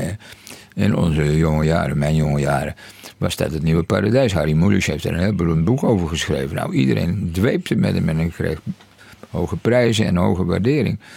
Maar het was echt niet het paradijs. En dat had je ook van tevoren kunnen voorzien. En dat geldt voor meer paradijzen die er nu worden aangeboden. De eerste minister voor wie u werkte, Hans Wiegel. Wat heeft u toen van hem geleerd? Eh, mijn eerste baantje was om de stapelspost van hem samen met twee collega's een beetje te ordenen. En die zei: Jongens. Dat was nodig blijkbaar. eh, ja, dat was niet omdat hij niet of wilde lezen, maar omdat het zoveel was. U zeiden: de, de P-brieven, de brieven van particulieren, die moeten jullie eerst beantwoorden. Die, al die ingewikkelde dingen, dat, dat kan ook wel een dagje eh, wachten. En de tweede was dat hij zei: Luister, Elko, je loopt al een tijdje mee, maar nog niet zo lang eh, als ik. Je moet weten dat eh, er zijn altijd kuiperijen in, in Den Haag en, en en dat soort dingen. Ik vertrouw jou. Ik weet dat je van het CDA bent en ik van de VVD, maar ik ga ervan uit dat we elkaar niet flessen en wat geheim is moet geheim blijven en dat we elkaar kunnen vertrouwen. Dan heb en houd je mijn eh, vertrouwen. Dat is denk ik niet alleen tussen Hans en mij zo geweest en gebleven, maar dat geldt breder. Hè? Ik ben iemand van afspraak is afspraak. En zo geldt het denk ik in de brede maatschappij. Je mag ook best eens een fout maken als je die opbiecht en corrigeert. Maar je moet niet, eh, niet bezig zijn in, in een samenleving, ook niet in een bedrijf om elkaar pootje te lichten. Als je in de handel eh, zit, eh, iemand die voortdurend de boel een beetje belazert, die, die, die gaat ook zelf een keer op de fles. Dus dat, dat do des, het geven en, en nemen, dat, dat, dat hoort er ook een beetje in de politiek in te zitten. Dat kan je niet afdoen als, ach, dat gepolder. We hebben elkaar nodig. Dat was Wieg. De eerste minister-president waar u voor werkte was, althans als minister, Ruud Lubbers. Wat heeft u van Ruud Lubbers geleerd? Eh, enorm schel schakelen. Eh, ja, hoe hoger je in zekere zin in de, in de hiërarchie komt, hoe meer onderwerpen er op je bord komen. Dus je moet ook ja, zeg maar in je hoofd en in je gedrag. Terwijl je bij wijze van spreken met abortus bezig eh, bent, is allemaal uit het leven gegrepen, dat je voorbeelden. Ook het mediabeleid in Hilversum en ook nog een een of ander probleem met oorlogsslachtoffers. Je moet ook nog bij de première eh, van de opera eh, samen zijn omdat de koningin daar eh, zit. Je moet voor de koningin daar zijn. En dat zeg ik als opera-liefhebber gaat voor. Eh, ja, de koningin en de koning gaan altijd eh, eh, voor. Maar, hoewel dat niet voor iedere Nederlander helaas meer geldt. Ehm, maar dat was uw vraag niet. Nee, wat u leerde van Lubbers. ja, Snel maar dat- schakelen? Dat, dat snel schakelen. Ook accepteren dat de bovenbaas, minister-president... Die, die heeft ook de bevoegdheid en de vrijheid om zo nu en dan van inzichten te veranderen. Alleen er komt een moment dat je met elkaar hebt gezegd, vrienden, daar hebben we nu lang genoeg over gesproken. Dit besluit hebben we collectief genomen. We weten ook dat het een ingewikkeld besluit was. Maar dit is het dan ook wel. Ja, dan kom je dus voor moeilijke afwegingen te staan. Ik noem er twee. Eén, een beetje met een glimlach. Als je besluit om een staatsprijs aan een schrijver die voortdurend zit te schelden niet uit te keren. Echt een lange overwegingen genomen kabinetsbesluit. Eh, maar dat was een meerderheid van het kabinet. Ook door de minister-president gesteund. Dan kan je niet een dag daarna zeggen, ja, het had ook anders kunnen zijn. Dat, dat, Ja, voor de jonge luisteraars, Hugo Brandt Korstius, columnist onder andere van Vrij Nederland. Ook in de Volkskrant eh, schreef hij. Piet Grijs, zo Eh, werd hij genoemd. Ik geloof dat u op een bepaald moment gezegd heeft dat hij het kwetsen tot instrument heeft gemaakt. Met andere woorden, zo iemand heeft natuurlijk vrijheid van meningsuiting, maar je hoeft hem geen staatsprijs toe te kennen. Nee, maar laten we zeggen, voor de jonge luisteraar niet eh, het, eh, eh, het hele verhaal opnieuw te vertellen. Het is, is- maar juist omdat het weer zo'n voorbeeld was van iets wat klein is relatief en toch enorme dimensies eh, krijgt in de publiciteit. Ja, dan moet je elkaar ook wel een keer leggen. hè. Ja, want Lubbers zei op een gegeven moment, eh, het had ook anders kunnen gaan. Dat, dat vond u niet prettig dat hij dat zei. Eh, nee, dat is eufemistisch uitgedrukt. Nou, we hebben ook wel andere voorbeelden meegemaakt waarvan het belangrijkste is geweest een, een besluit over de aanpassing van de wet arbeidsongeschiktheidsregelingen. Er is heel veel gesteggel over geweest tussen CDA en PvdA. En uiteindelijk was daar een deal gesloten. Toen heb ik op een gegeven moment gezegd, daar is ook intensief ook bij betrokken geweest. Nou, als dit het dan is, dan is het ook zo. En toen kwam er toch in de nacht in Bergshoek, waar eh, oud-fractievoorzitter Bert de Vries woonde. En die een paar eh Bami-ballen had laten... eh, nasi-ballen. Nasi Rames was het. Wij hebben het gecontroleerd. Jaap Stam en ik. Het was Nasi Rames. Eh, nou goed, iets wat ik niet lekker vind, maar dat was niet van invloed op mijn oordeel. Ehm, eh, eh, toen kwam er in een, last minute beraad met de PvdA nog weer een wijziging. Eh, en de keuze was toen kabinetscrisis of niet. Toen heb ik gekozen voor geen kabinetscrisis, want dan zou ik het kabinet hebben laten vallen. En dat leek mij niet in het landsbelang. Eh, en eh, daar ben ik natuurlijk enorm over gekapitteld door mijn fractie. En dat heeft mij natuurlijk ook wel heel veel gedoe gegeven eh, met Ruud. Van, nou, ten eerste had je dat dan nog wel even van tevoren met mij kunnen bespreken. Dat ik er ook zijn minst op was voorbereid. En in de tweede plaats, ja, we hebben al zoveel wijzigingen meegemaakt voor de geloofwaardigheid van het geheel. Is het ook allemaal niet bevorderlijk. Dat is allemaal op zichzelf wel op zijn pootjes terechtgekomen eh, in, in onze onderlinge verhouding. Eh, maar je kunt dus ook te ver gaan in begrip voor de noden van de, van de volgende laag in de hiërarchie. Ja, dus Eh, besluit is besluit op een bepaald moment. Ja, ja. En maar laten we zeggen, in de, in de, in de, het, in de, in de politiek heb je natuurlijk altijd de gelegenheid om of af te treden of af, eh, afgezet eh, te worden. Zoals het overigens in een bedrijf ook wel is. Maar in de politiek staat er natuurlijk direct de camera op. Dat is bij Shell niet, niet zo het geval. Nee. Ehm, en en daar, daar leer je dus ook wel weer van door ja, nog intensiever te communiceren. En ook hier weer levens, levenservaring. Op een gegeven moment lag er ook een, een lode last op uw schouders. Hè? Want eh, ik heb samen toen in 1989, toen u net fractievoorzitter werd en Lubbers aan zijn derde kabinet eh, begon, eh, heb ik met Arendo Joustra Lubbers geïnterviewd voor het kerstnummer van Elsevier. En die zei toen, voor ons viel dat uit de lucht. Dit is mijn laatste periode als minister-president. Mijn opvolger is Elko Brinkman. Het was voor mij echt een verrassing. Maar moet u aannemen, daar heb ik in mijn boek ook het een en ander over geschreven. Ik heb, dat ook, toen ook dagboeken bijgehouden, dus ik kon in ieder geval toch met, met redelijk zekerheid eh, vertellen uit, uit eerste hand eh, wat er gebeurd is. Eh, ik ben er altijd vanuit gegaan dat Hans van den Broek of Onno Ruding de, opvolger, de, de, natuurlijke opvolger zouden zijn van, van Ruud Lubbers.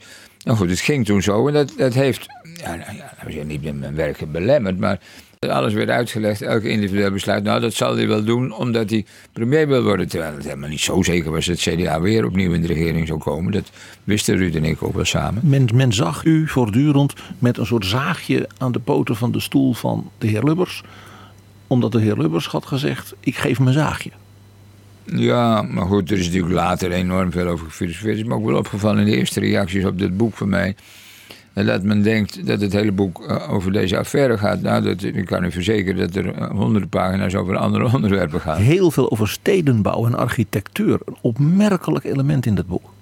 Omdat, eh, ik begin ook met een, een citaat van Frank Lloyd Wright. Ehm, eh, eh, stedenbouw is de meest, meest duidelijke verpersoonlijking van onze samenleving. Hè, over de manier waarop we ons samenleven inrichten. En dat klinkt nu filosofisch, maar lees het maar eens met heel veel, denk ik, herkenbare punten van, van afweging. Eh, dus het is niet de frustratie over het feit dat ik nooit naar Delft kon omdat ik een alfa ben.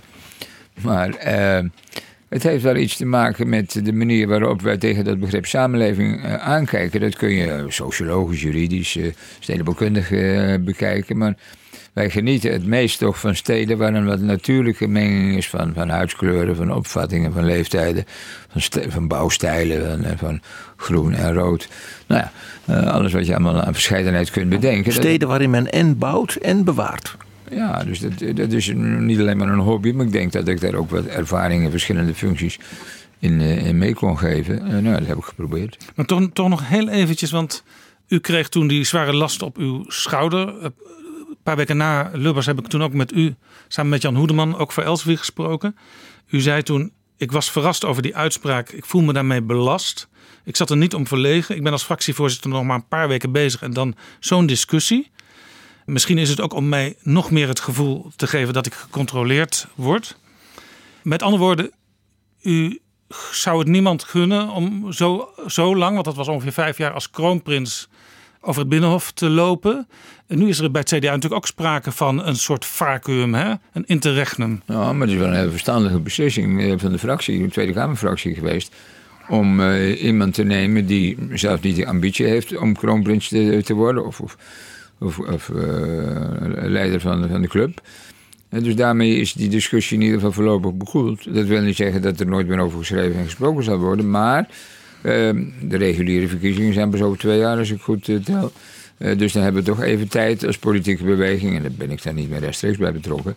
eh nou eens te kijken wie, eh, nou, niet alleen wie is er geschikt, maar er is ook voldoende draagvlak voor. En hoe zijn straks de verhoudingen? Ik bedoel, ik hoop natuurlijk nog altijd dat het CDA weer wat meer zetels krijgt, maar wij zijn nu niet in de positie om te zeggen, nou dan hebben we hier een kroonprins en die zetten we zelf wel even de kroon op en dan moeten de andere partijen even de troon aan, aanreiken. Ik begrijp de beeldspraak.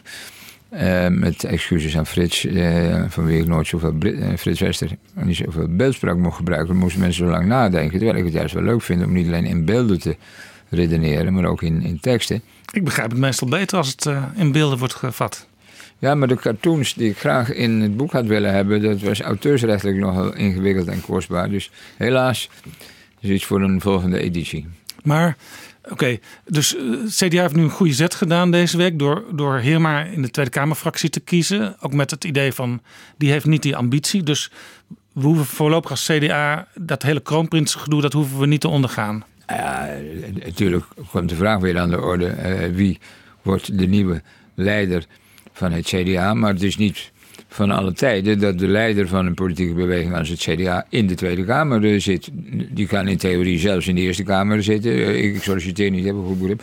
Maar het kan ook gewoon een van de ministers Het kan zijn. maar twee ook- weken zijn dan. Dat is ook, eh, ook gebeurd dus dus ook daar moet nog eens even over nagedacht worden. Ik vind het heel verstandig wat nu is, is besloten. Dan kunnen die mensen gewoon hun werk doen. Er is nog genoeg te doen hè, de komende paar jaar.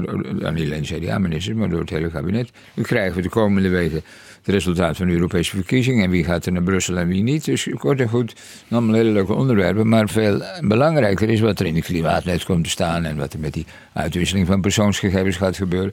Of de tram niet alleen in Leiden weer eens gaat rijden, maar ook in andere plaatsen. Wie, wie gaat er naar Brussel? Nou ja, ik ben benieuwd of er überhaupt iemand uit Den Haag nu naar Brussel... Ja, er gaat altijd iemand naar Brussel, hè? want de Europese Commissie zit in Nederland. Ja, ja, goed, maar eh, laten we zeggen, eh, uit het kabinet, laat ik het dan zo formuleren. Toen we aan het gesprek begonnen, wisten we toch ook niet dat er mogelijk weer een staatssecretaris nu van Justitie gaat aftreden. Ik wil maar zeggen, in Den Haag moet je de klok wel heel precies blijven volgen. Is het politieke leven, u heeft het nu ook weer over staatssecretaris Herb Harbers, is het politieke leven niet meedogenloos? Ja, dat is overigens eh, in het bedrijfsleven niet veel anders geworden in die lange jaren eh, die ik rond het binnenhof heb mogen zwerven, 43 jaar. Ehm, want ook een CEO van een beetje bedrijf, zeker als je aan de beurs genoteerd is, die moet tegenwoordig niet alleen uitleggen welke horloge die heeft en welk huis die woont, eh, maar ook eh, hoe zijn dagindeling is en welke be- besluiten die al eerder uit kunnen nemen of waar die al eerder vanuit kunnen weten van welke lekkage in welke oliepijp. Ehm, dus ja, eh, eh, privacy, eh, glazen huis, dat speelt op meer fronten. Je moet goed op je gezondheid letten. Dat moest je vroeger ook, maar dat is natuurlijk in dit werktempo met zoveel media om je heen. En ook niet media in de zin van journalistiek, maar technische media die ongeveer per minuut vertellen: dit is gebeurd, daar moet je iets van vinden, je moet dat nog even lezen. Je moet eh, dus het vergt het uiterste van je concentratie. En vroeger kon je zeggen, we hadden twee televisienetten. Nou, ik bedien over het ene of het andere. Maar nu zijn er ook nog 700 Twitter-berichten... en eh, 800 mensen die met hun iPhone een foto hebben gemaakt... en een videootje hebben laten En meedraaien. in een Dat raad van toezicht kwam u uitgezonden. misschien eens in de drie maanden bijeen? Ja, dat was ook wel iets vaker, maar ook dat is intensiever geworden. Maar goed, een complexere samenleving die een aantal zeggen, vertrouwenspersonen op een aantal posten heeft zitten, die, die mag ook verlangen van die vertrouwenspersonen dat die 24 uur per dag beschikbaar zijn. Maar het, ja, het, je bent dus eerder afgedraaid, zo simpel is het. Tot slot, uw vrouw Janneke eh, heeft gezegd... Elko, je zoekt gedoe graag op. Je wordt vast nog eens voorzitter van de inspraakcommissie... voor demente bewoners in je eigen verzorgingshuis. Ja, dat begrijpt u als een grap en zo was het ook bedoeld. Maar wat ze bedoelt te zeggen is dat ik inderdaad eh, op een bepaalde manier of hou van, van moeilijke dingen of, of eh, nou ja, dat, aantrek. Maar mijn, mijn waarneming vanaf mijn eerste baantje in de schoolkrant en als klasoudste was dat er altijd dingen zijn die niet vanzelfsprekend gaan en waar iemand voor de groep moet gaan staan, letterlijk en figuurlijk. Eh, besluiten helpen formuleren of helpen verdedigen. Ja, dat vind ik, dat vind ik wel leuk. Eh, en, en nou ja, je doet er een beetje ervaring eh, mee op. En je moet er tegen. Je moet het niet allemaal je persoonlijk aanrekenen. Mark Rutte was de ontvanger van het eerste exemplaar van uw memoires. En die maakte toen, zoals wel vaak bij dat soort gelegenheden, een paar hele rake, vriendelijk geformuleerde, maar rake observaties. Een daarvan was wat u eerder vertelde in dit gesprek. U wilde eigenlijk al heel snel, heel vroeg, heel zeker burgemeester worden. En hij zei, dat is dus niet gelukt. Dus je carrière is ja, mislukt. En toen zei hij, maar het is wel heel goed voor het land dat dat is mislukt. Vindt u dat zelf ook? Nou ja, het zijn mijn eigen beslissingen geweest om niet burgemeester te worden. Toen mooie aanbiedingen kwamen voor een aantal grote steden in dit land. Toen zat ik op een punt in mijn, leven en mijn loopbaan dat ik dacht, ik heb het hier ook prima naar mijn, eh, mijn zin. En, eh, dus er, er zijn altijd wel keuzes. Je, je moet niet passief achter de graniums eh, gaan zitten. En, en, ik heb misschien een beetje makkelijk praten, maar goed, ik ben ook een ziek geweest. Dus het leven is mij niet voorbij gegaan. Eh, eh, maar ik ben niet, eh, niet ongelukkig met zoals het is gelopen. Maar nu, 71 jaar oud, veel minder functies. De belangrijkste banen stoppen. Ja, je bent bang dat ik niks zou zitten doen. Het, eh, nee, men eh, heeft me vandaag alweer benaderd voor het eerste symposium over het klimaatbeleid. Maar daar heb ik gezegd, nou, ik wou nou even wat anders gaan doen. Maar we zien Elko Brinkman nog wel af en toe terugkomen ergens. Oh, vast. Ik bedoel, ik ben niet, eh, niet iemand om alleen maar in mijn bibliotheekje te zitten. Dank u wel voor dit gesprek. Graag gedaan.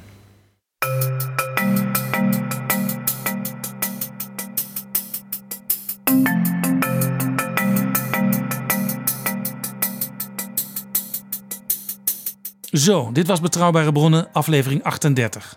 Vond je het interessant? Vertel het door. Tot volgende week. Betrouwbare bronnen wordt gemaakt door Jaap Jansen in samenwerking met dag en nacht.nl.